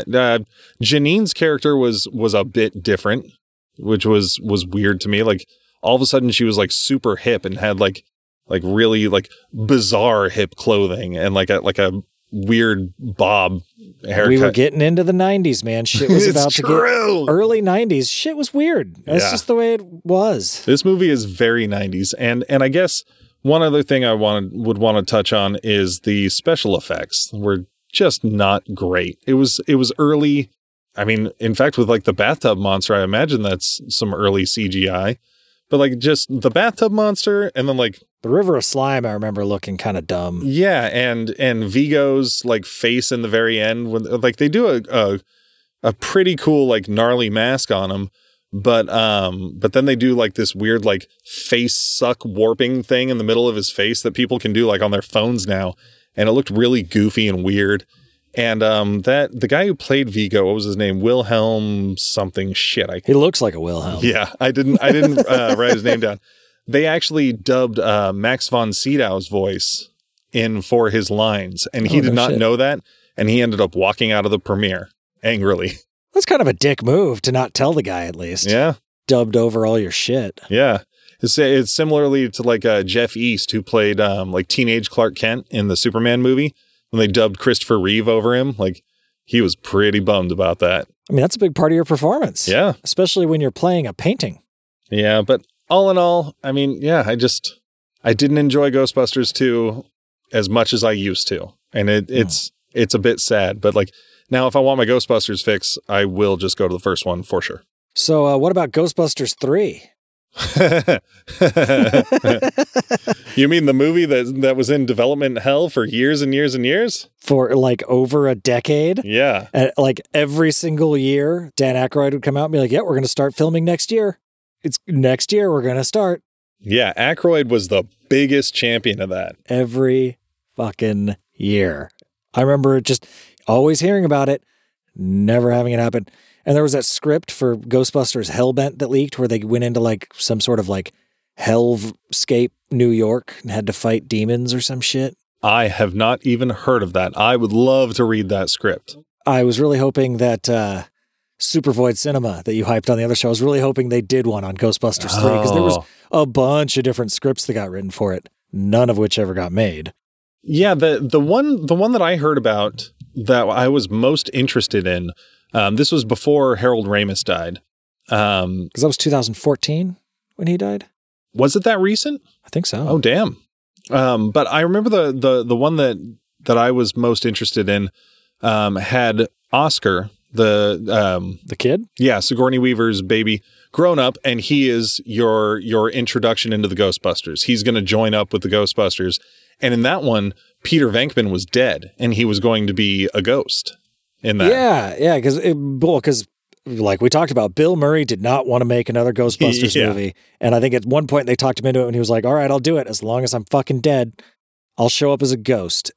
That's all I'll do." Well, and that would make sense because and at that point, that's something different. I think maybe that's similar to the whole Harrison Ford playing Han Solo. Like he's got nothing else to do with his character, so it's not interesting to him.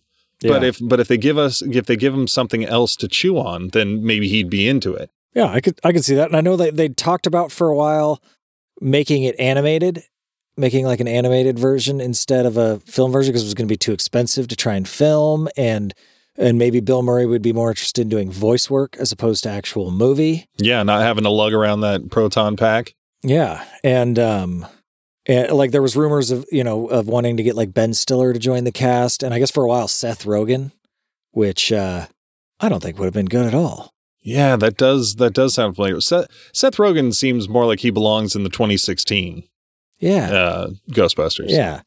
But yeah, it never happened. But what did happen was in 2009, a game came out called Ghostbusters for the Xbox 360 and PlayStation 3. Mm-hmm. And it had the full voice cast from the original movie.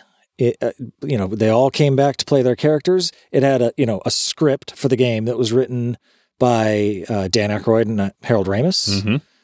Mm-hmm. And it's pretty good. I bought the remastered version on my Xbox. Oh, there's a remastered one? Yeah. Oh, cool. How much did that cost you? It was $30. Ooh. Yeah, it was a little pricey. Putting some money into the show. Like I started watching like a playthrough on it, and I was like, why do I want to watch this playthrough? I could just play the game. Yeah. And so I said, fuck it, I'll buy it. And thus far, like I played it for a few hours, got up through, defeating Stay Puft Marshmallow Man. Mm-hmm. And it's fucking good. Yeah, because does it start in the library of the first one? No, it starts, you're the new recruit for the Ghostbusters, and they run into their stuff, and Slimer escapes. And then you have to go to the hotel to recapture Slimer. Oh, okay. Yeah. You know what? I was playing one for, well, shit. I thought I was playing the Wii one, but I wonder if I... If no, you were playing that one because I noticed when I was installing it that it said, like, you know, Kyle had played it 9 years ago, and it said, John played 5 days ago. Okay. Wait, I didn't play it 5 days ago. Wow. That's what it said. That's weird. Oh, maybe the ghost in my fucking place had been playing it. Yeah, because, okay, I thought I was playing the more cartoony Wii one, but apparently we do have that disc. Angelina and I were playing that probably a few months ago at this point. Maybe it said 5 months ago. Ah, I would believe that. Yeah, I played that drunkenly, and I remember playing that when it first came out on the 360 and just being super stoked because you get to feel what they're doing with the proton packs, like you're like lassoing essentially, and like it's almost like you're fighting a fish, yeah, like having to lead them to the ghost trap. They did a really good, like the controls are like, so you shoot the proton blast, and then you get their health, for lack of a better term, down to a certain level, and then you have to press another button to use the capture thing. Mm-hmm. You press the left bumper to do the capture thing. And once you have them captured, you have to slam them on the ground. That's so right. You can bring them up and you press down and you hit the trigger and they slam into the ground until you daze them. Then you have to wrangle them over to the trap. And then as they're sucking into the trap, they're kind of fighting to get out of it. And so you've got to keep adjusting your stream until they get sucked into the trap. And it's fucking cool. It feels like you're busting ghosts. Yeah, because in the old movies... you don't really think about it when you're watching it, which is a good thing. But after playing a game like this, you think like, wait, so what the fuck are they doing with those proton beams? Like, okay, they're grabbing them and they're, like, sure, it looks like they're just blasting ghosts. And but like, you never think like, how do they get them down to the ghost trap? Like, what's the range on the trap? Yeah, the trap just happens to be below them. And they go into it because it's a movie. Yeah. But like, yeah, you've got to toss the trap out. Then you got to go pick your trap back up. And it was cool, and it's got just a shit ton of cutscenes with dialogue from the characters being the characters read by the actors, and it's the closest thing we'll ever get to a Ghostbusters 3, and thus far, I mean, like I said, I only put maybe 2.5 hours into it, mm-hmm. But it was fun, and it was funny, it had some good lines and stuff in it, and I mean, it's never going to match a movie experience because it's a game, so it's like I fought the Stay Puft Marshmallow Man. Of course, if you were going to make Ghostbusters 3, you're not going to bring the fucking Marshmallow Man back in the first, segment of the movie. Yeah.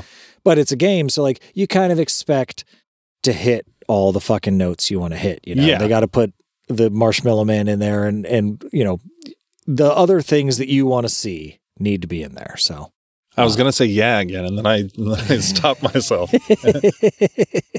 Should just start saying no instead. Probably throw me off. No. That's the stuff you want to see. No. I mean, and I guess we could just touch very briefly on other Ghostbusters games because there was one for the NES and Master System. That was the same game. And I got to say, I could never do jack shit in those. Well, no, that is exactly what I could do. I could always do jack shit in those games. Were they like side scrollers? I don't think I ever played either of those. See, there was like a top down menu where it's like a city map, and you drive the Ecto-1 to like a spot. I don't know if maybe like a ghost icon appears that sends you there, and then you can like build your inventory. I think there's some sort of cash system or something. You can like power up your proton pack or some shit, and then it goes to like side scrolling, and you're like shooting up into the air, and there's ghosts there. And it was one of those games like the Superman game for Nintendo that just never made sense to me. I could not make heads or tails of it. There was one for Super Nintendo that I've only seen footage of, but that one was more straight up platforming, and it's little like cartoon bodies with like big heads. And that one looks like fun. I've heard it's very difficult. Was that the Ghostbusters 2 game? Or was it based on the first Ghostbusters? I think it was based on the first one. I mean, well, they at least had the tan uniforms, because in the second Ghostbusters movie, they got those sweet gray threads. Yeah.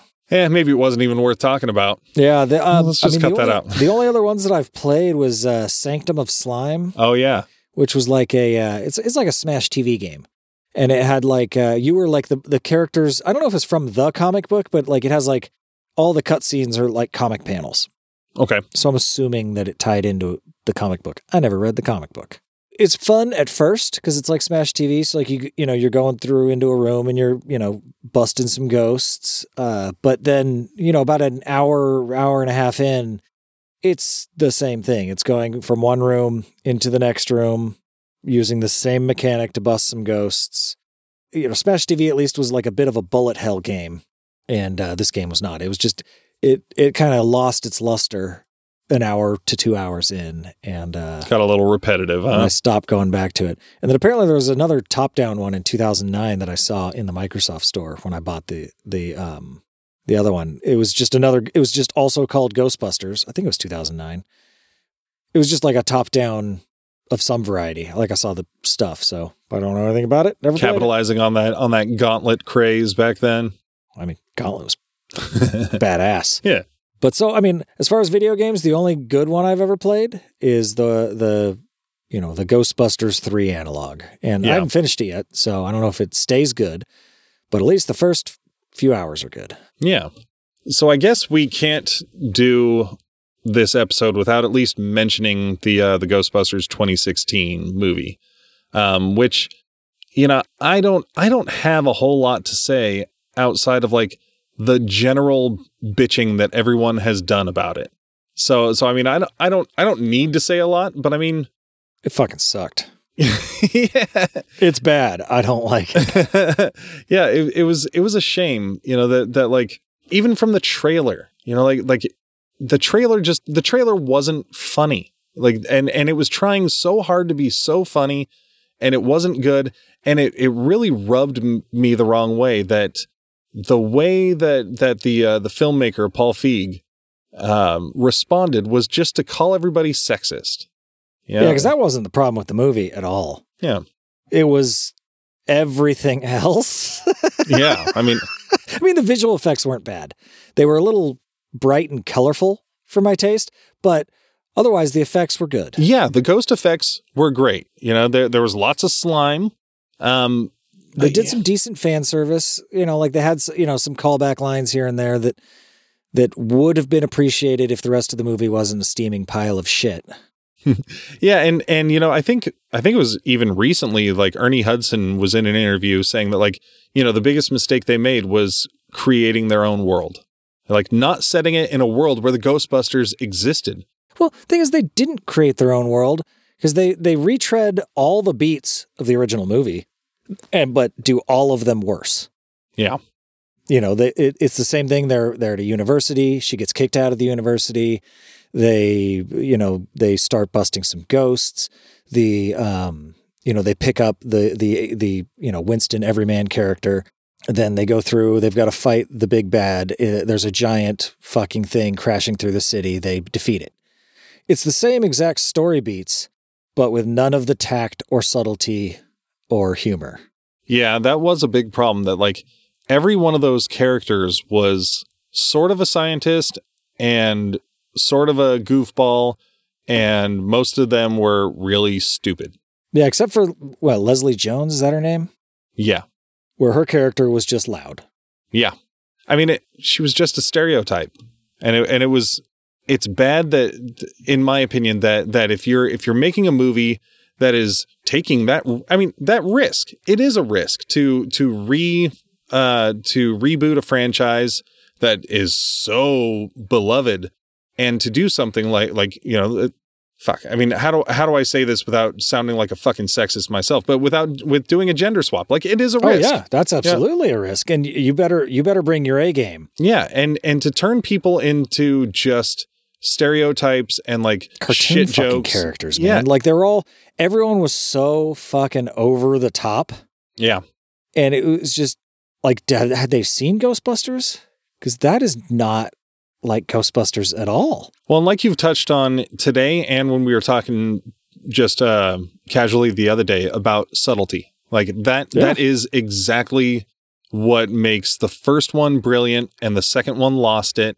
And the 2016 one didn't have it either. It was miles away from it. Yeah. Well, and beyond subtlety, just like, you know, brevity is the soul of wit. Yeah. There's nothing brief about the 2016 movie. I don't know if there's more than like 13 seconds in that whole movie where somebody's not talking. It's just blah, blah, blah, blah, blah, blah, blah, blah, blah, blah. And half the time they're fucking screaming for no reason. It is. Or flopping all over the place. Yeah. It's fucking just, Melissa McCarthy. You know, the characters, like I said, they didn't have any chemistry. There was no, like, they didn't fit into niches where they could play off each other because they were all kind of the same. I didn't find Holtzman funny at all. She was just irritating. Yeah. And so many people call that out as like the best part of the movie. Good for them. I'm glad they enjoyed it. Yeah. And it's just, everything is so stretched out. The jokes are all super drawn out. And the funny thing is, like, these were also a bunch of SNL alumni. Mm-hmm. And, one of the reasons I don't like that movie is one of the reasons I stopped watching SNL. Because the jokes and the skits go on minutes beyond when they stopped being funny. Yeah. Like, there was a good joke in there, and you guys just beat it to fucking death until I'm sick of it. Yeah, like, we didn't need, you know, Melissa McCarthy freaking out about only having one wonton in her soup, but we certainly didn't need an entire other scene where she freaks out on them for giving her one wonton in her soup. Like, yeah. there's a whole second instance where she's like confronting them about it. It's like, this doesn't belong here. What are you talking about? And the whole like testing the proton pack scene was just in the alley, stupid. And there's no weight to anything.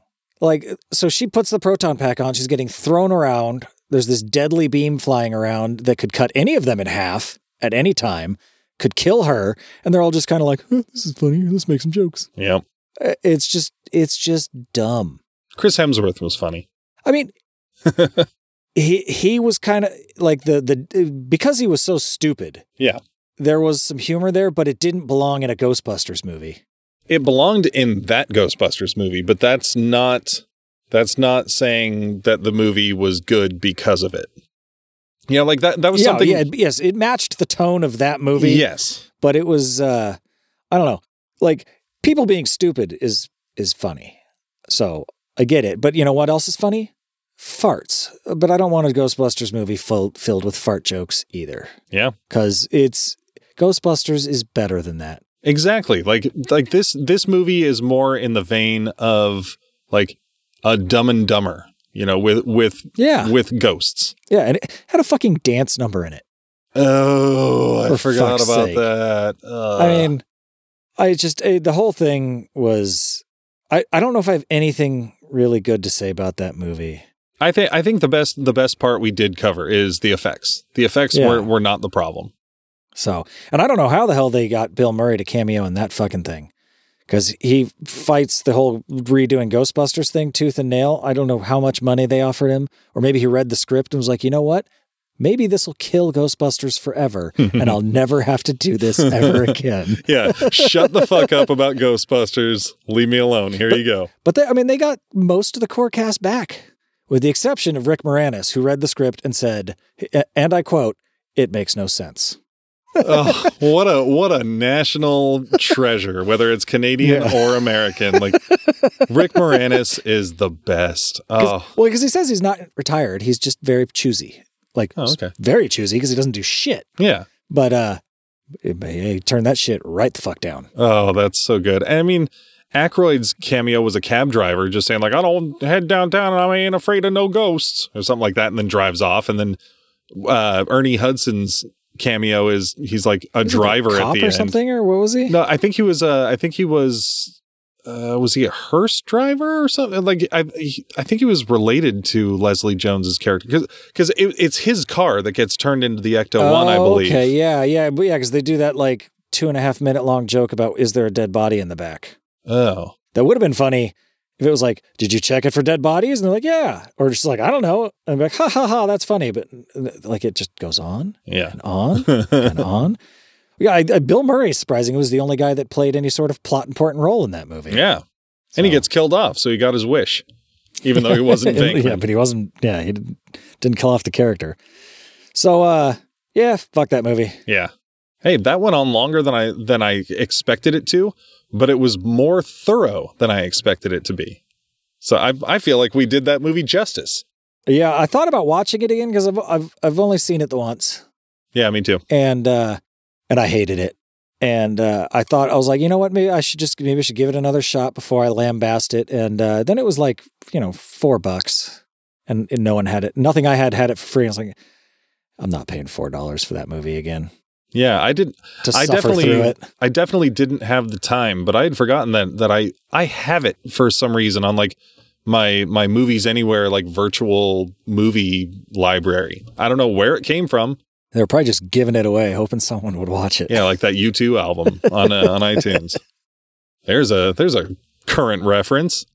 So we're getting long here, but I'm okay with that. Yeah, that's what we do. I think we've got a couple other things we maybe wanted to hit. We got cartoons and we've got the upcoming film. What do you want to hit first? Let's get cartoons out of the way.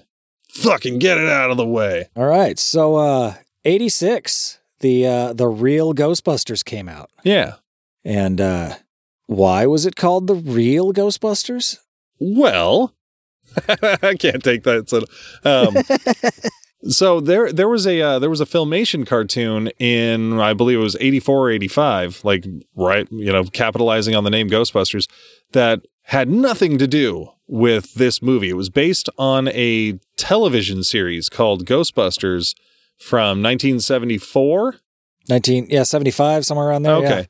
Yeah. That had a couple of ghost-busting human beings named Kong and Spencer. Yes.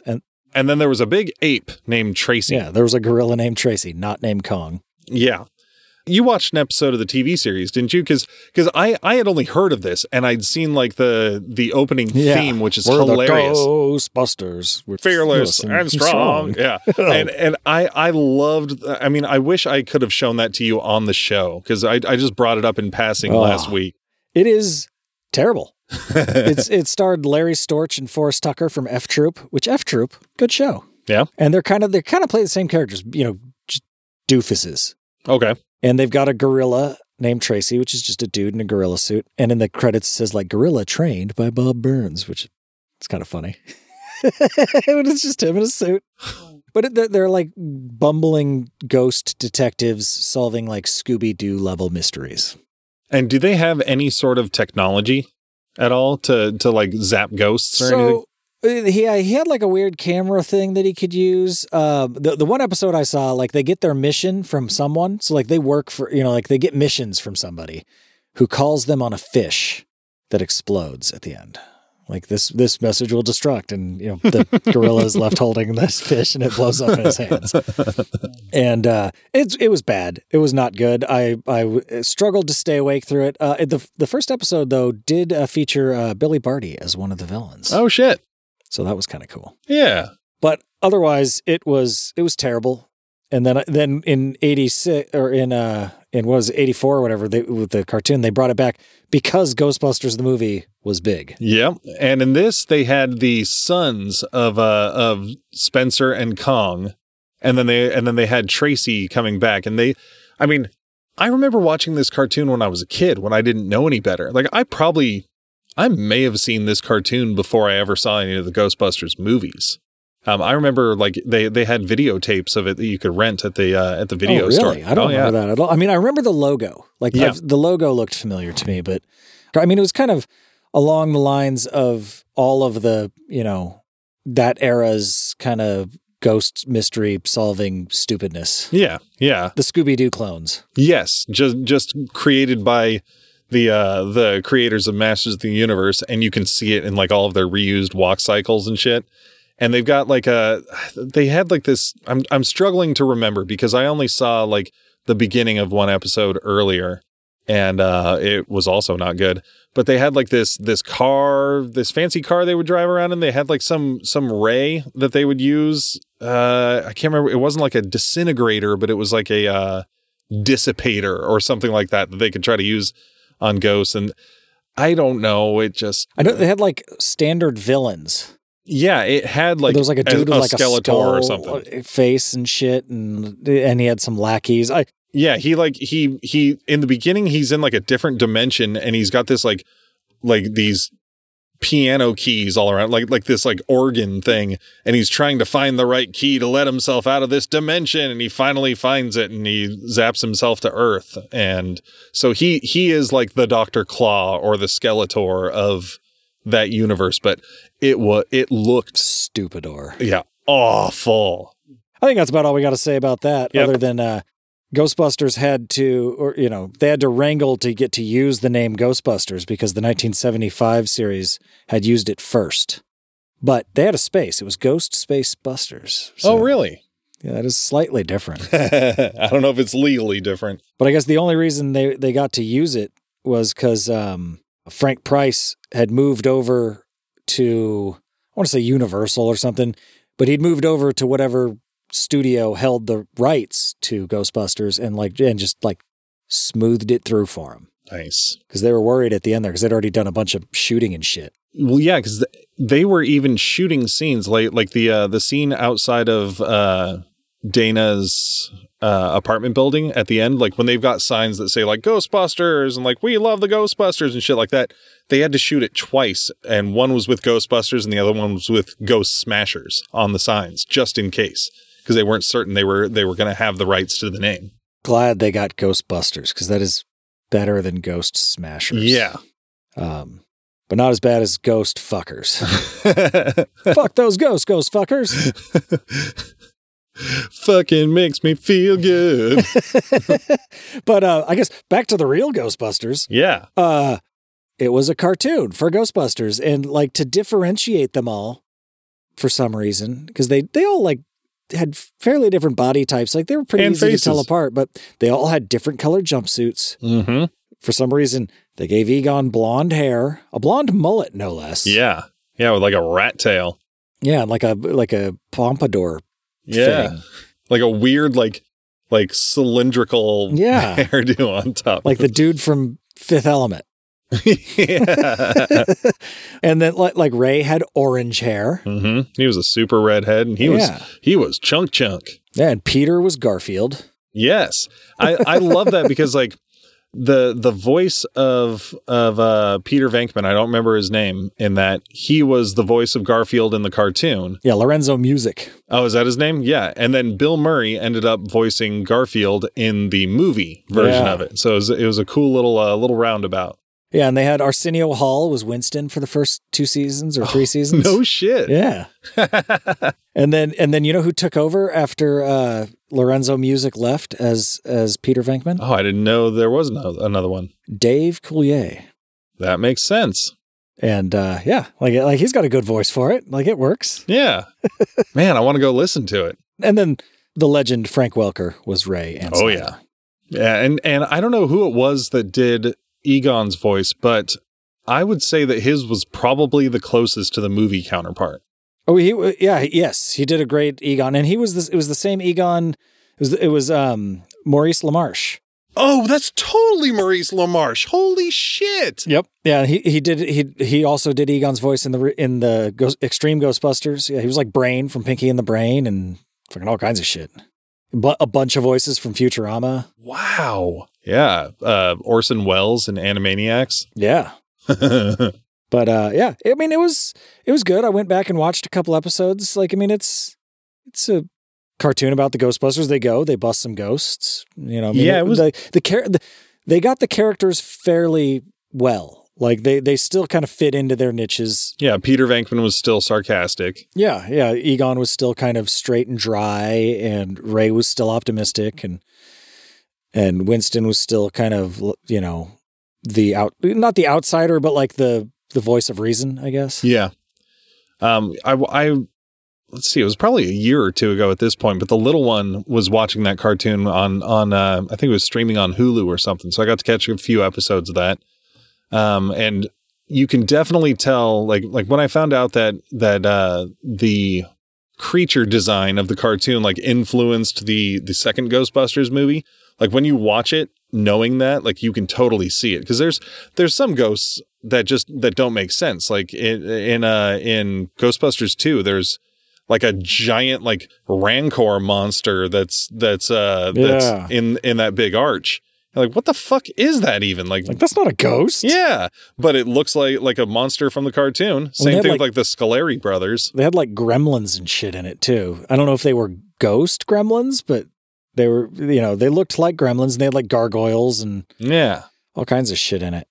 Like I watched one where like Sam Hain came back, the spirit of Halloween. And he was like a dude flying around with a big pumpkin head, and he was going to make it Halloween forever.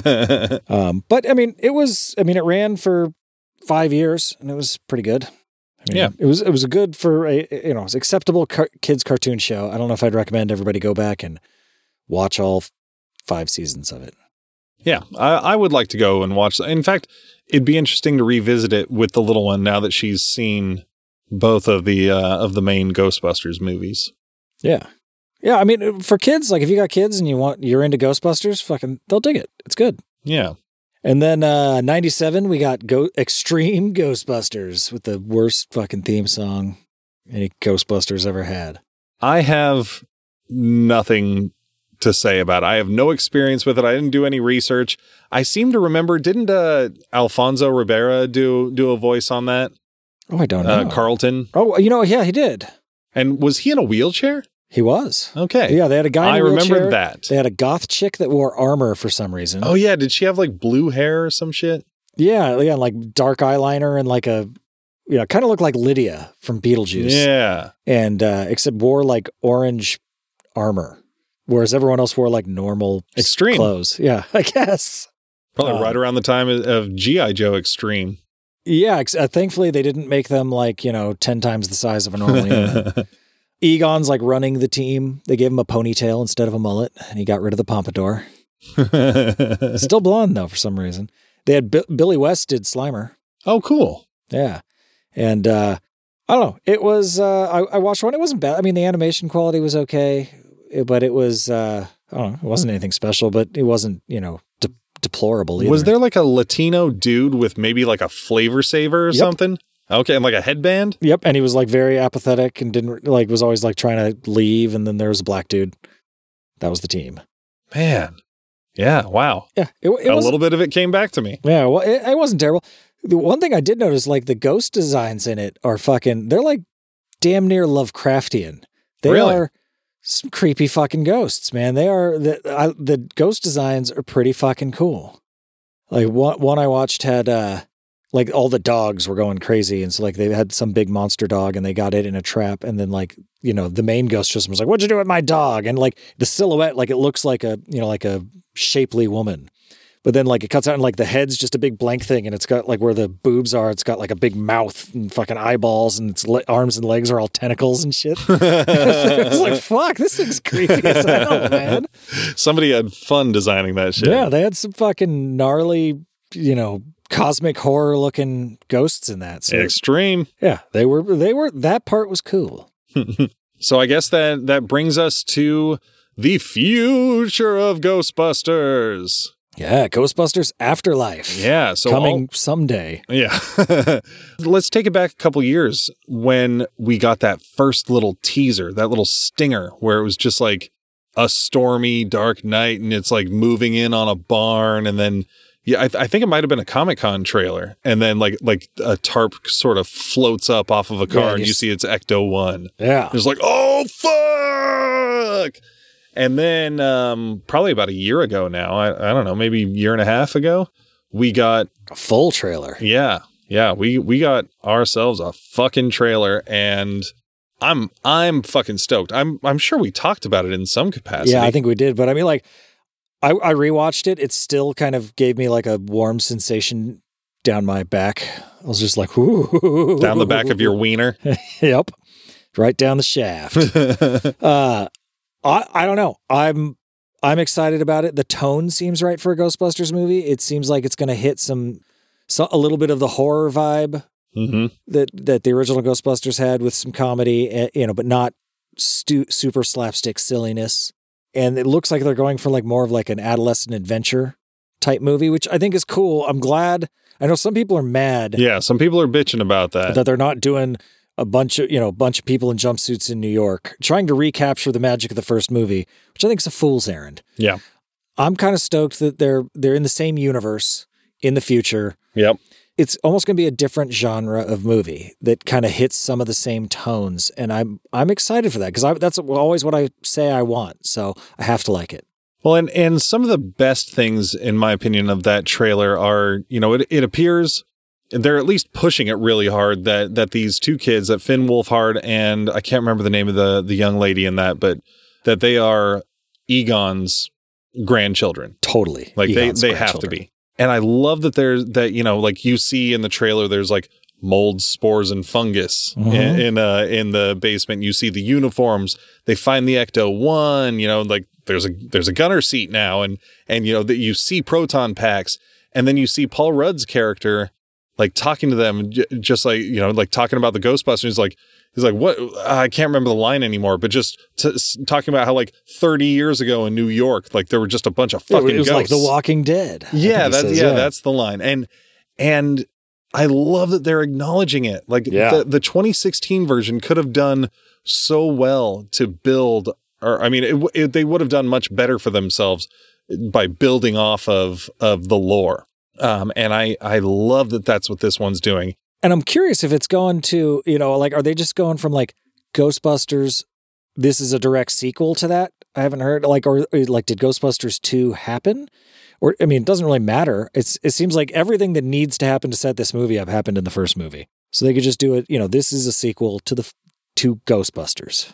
Yeah. You know, I don't know if they, you know, unless it's plot important, I don't think they really, for all we know, that could be the only reference to it besides the characters showing up. They don't need like a hard reset like Halloween did where it's like, oh, okay, like, you know, we need to get rid of the first through eighth sequel. Yeah, those don't exist. And we need to tell you this so you understand this. Like, it's like, no, it just takes place in this universe. Yeah. I'm not a big fan of reboots or sequels, and I am excited for this one. It looks like it could be good. Yeah. And Aykroyd, Murray, and Hudson are all slated to be in it. And so is Annie Potts. Yes. Yeah. And the rumor is that they're going to suit up, or that they might suit up in it, which would be cool. Especially they come in to help the kids at the end or something. They've got to put the old pack back on. Yeah. I wouldn't mind seeing that. And like we talked about in the last debrief with Muncher coming out. Oh yeah. When rewatching the trailer, like you definitely see little shots of him in there. Yeah, yeah, he peeks out at one point, and then that I like believe up in that's the rafters him. Or something. Yeah, and then he's flying through the town when they're chasing him. Yeah, like I totally missed that they were even chasing a ghost the first time through town. I thought they were just joyriding. Yeah, I hope Muncher isn't like the Harold Ramis ghost, because like I mean not that it really matters. I mean it wouldn't matter, but like well I mean in Harold Ramis's later years he put on a lot of weight. Like, he did not look like Egon after Ghostbusters 2. He was heavier and hairier. Yeah. So I hope they're not just making, like, a fat Harold Ramis ghost. I'm excited for it. I'm glad they're doing something new that still is lore consistent and appears to be tone consistent. Like, there's not a lot of comedy in the trailer. No. There's a little bit, you know, like when he talks about, like, when he says, like, well, remember that time we died under the table? Mm-hmm. Like, I think that's the only joke in the trailer. Yeah. So, but you know what? I'm fine with that. Go with the, you know, it doesn't even have to be in the same genre. You take the lore we like, take the universe we like, do something good with it that's fairly consistent and doesn't poop all over the things I like. It's okay if you do something different. Just don't do something stupid. Yeah. And I'm going to throw this out right now that I do not want to see a CGI Egon ghost. I don't need that. No. You know, if Egon is the dead grandfather, you know, have the characters talk about him. We don't need to see a CGI recreation of Egon. I agree. So I guess it's time to breeze through some structure because we are going long. Oh, fuck, so long. So we already did our first impression up top, and I'm digging that. I'm liking that. I like that. It's a good spot for it. So we're on to favorite use in pop culture. And in the past, you and I have discussed it ahead of time to keep each other from using the same one. But we did not do that today. And both of us are reasonably confident that we didn't pick the same one. So all of a sudden, I'm scared that we did. Well, that'd make it quicker. Yeah. So go right ahead. So my favorite use in pop culture of Ghostbusters is individual Ghostbusters organizations all across the world.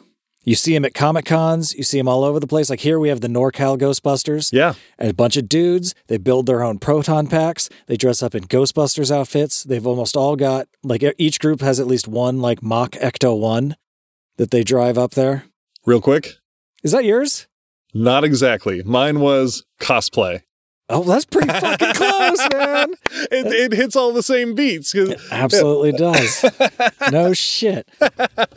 But yeah, fucking, I love those guys. Like that is, it's so fucking rad that, you know, they'll like set up and like have a booth or just have like the Ecto-1 parked out in front. And they're just kind of hanging around, taking pictures in their uniforms, fucking bullshitting. Talk about how you could talk with them about the movies and, you know, they're fucking super fans. Yeah. And I'm so glad they're around. Last week, kind of what made it top of mind for me, I was eating lunch and fucking Ecto-1 drove by.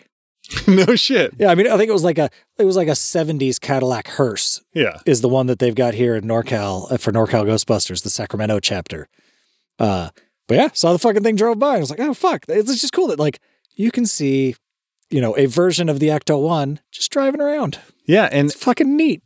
I remember several years ago, I got it in my head, you know, I wanted to do something big for Halloween. And I was like, you know what, I'm gonna make a fucking proton pack. And I started looking online for plans and stuff. I found like a cheap one that, you know, like how to make a proton pack out of stuff from the Dollar Tree. And I didn't go through with it. It was still a lot of work. Too big. Yeah. But those fucking packs that people make are so brilliant and they look so good. And some of them have like the lights and the sounds and everything. Like I want one of those so bad, but I don't have the capacity to make one myself. Like that's definitely one of those lottery things. Oh, you know, yeah. If I won the lottery, I would 100% pay somebody to build me a proton pack. Yeah, I started watching and like was falling asleep in it, so I stopped because it got kind of boring. But they're on Amazon, one of the only Ghostbuster related thing they have that's included in Prime is a documentary called Ghost Heads that's all about these dudes. And like, you know, but like a lot of it's about like their personal journeys, like my dad died and did this and like I don't care. Show me your proton pack. Yeah. But they were talking to a guy that like builds them for people. He said it takes them about a week to build each one and you know, costs a few $100s. And is that it? Yeah. Well, he said a few $100s. Oh shit. So I don't know what that means. I mean, it took him a week. So I'm sure it's not a week straight. I'm sure it's like a week after work. Like he comes home and tinkers with it a little bit. Man, maybe I don't have to wait for the lottery. But they looked fucking cool. Like I said, they had the lights and the sounds, and yeah, it's fucking awesome. Yeah, when you see people at Comic Cons and they you know flick the switch and just yeah. Oh man, wow, that's awesome. Yeah, we were totally on the same track.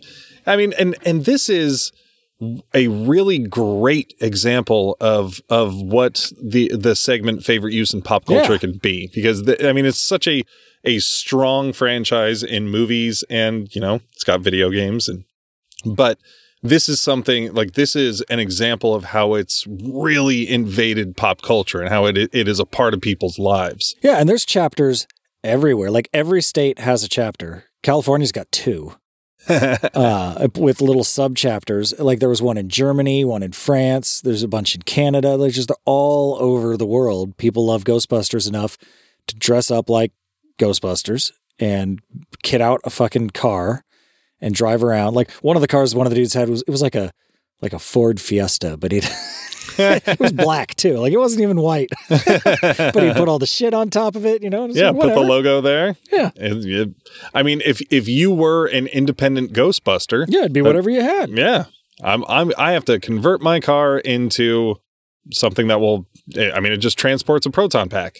Yeah, you're good. Yeah, it's got some, maybe, you know, something to recharge it. And I don't know what all the shit on top of the Ecto-1 does. Yeah. I'm sure it's important, though. Yes.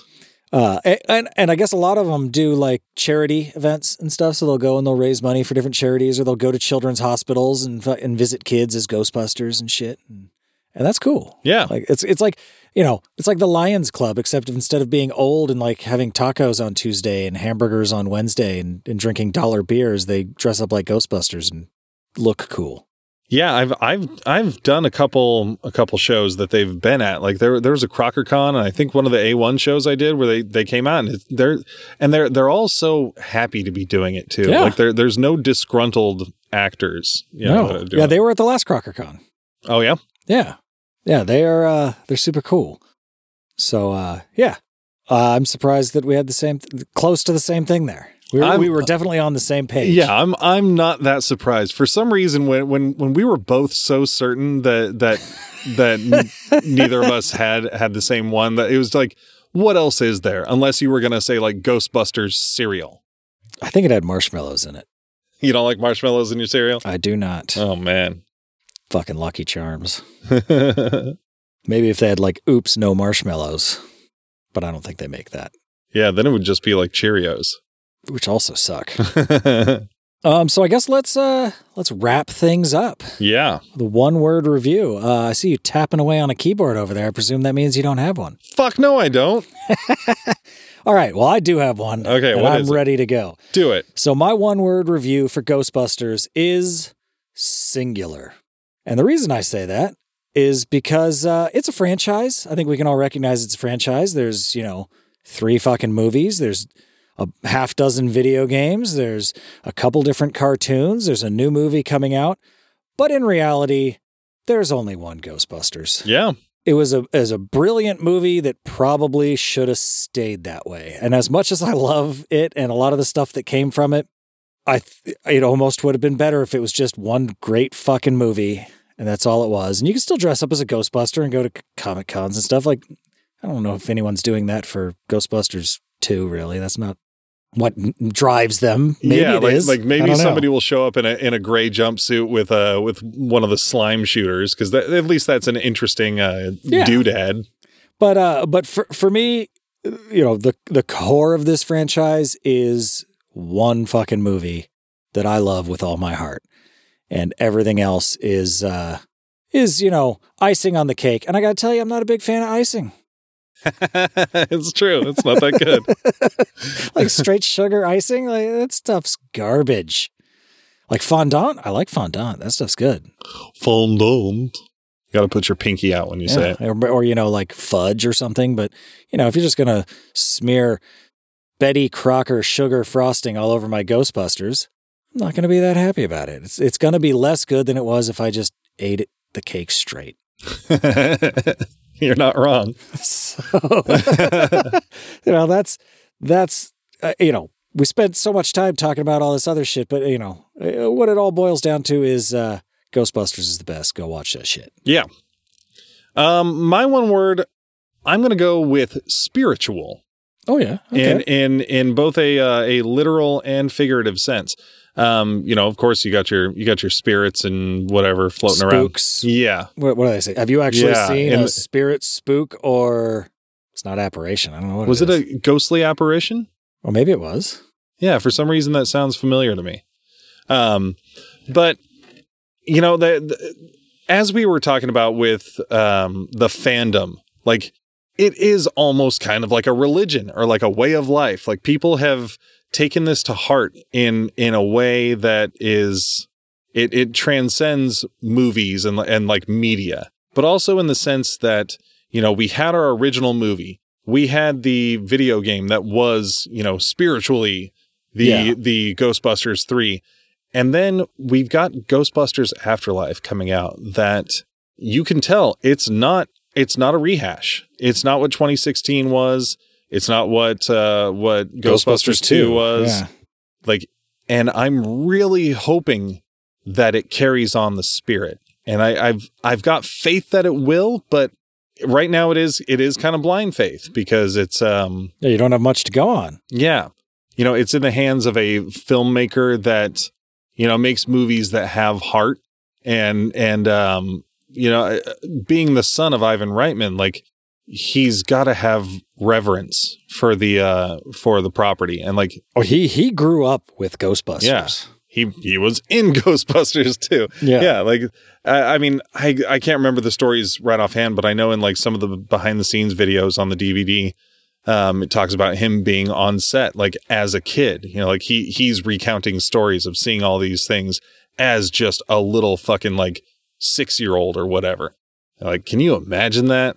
I hope that even though this is a different movie, Afterlife, that it will be a spiritual successor to it.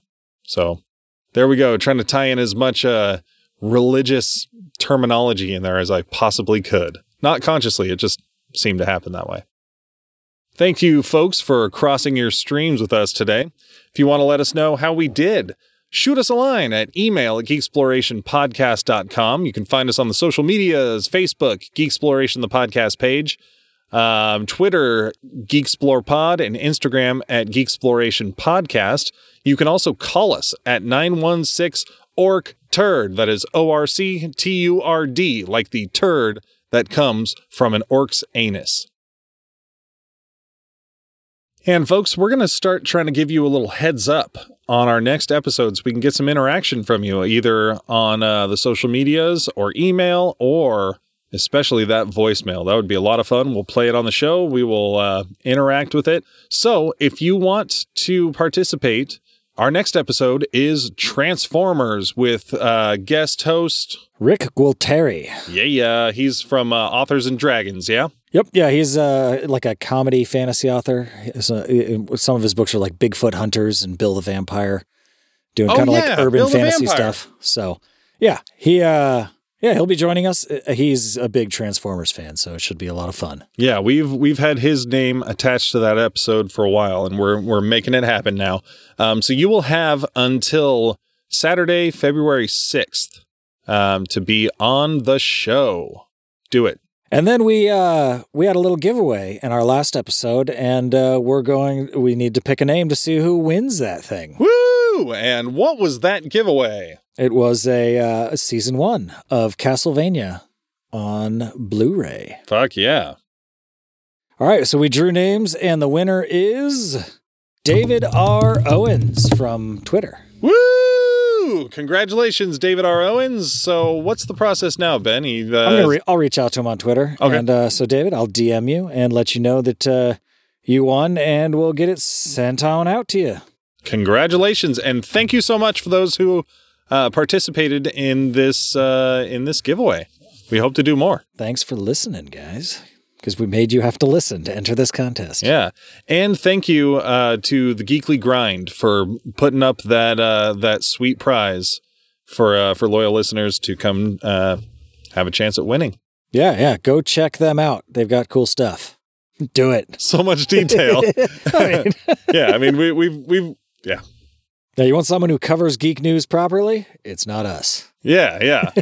They've got lots of options for you. And if you enjoyed today's show or any of our others, we'd appreciate you going on iTunes or Apple Podcast and giving us a 5 unlicensed nuclear accelerator review.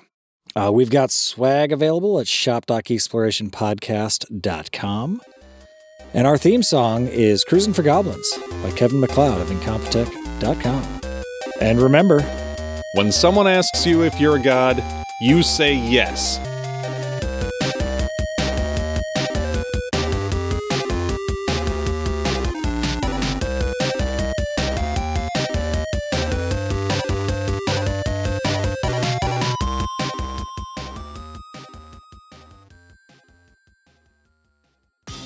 Hello, Geek Explorers. My name is Jeremy, and I'm the founder and editor-in-chief of The Geekly Grind, a site dedicated to all things geeky, from video games to anime, D&D, board games, comics, and more. Since 2015, we've worked to provide fresh geek content and reviews weekly.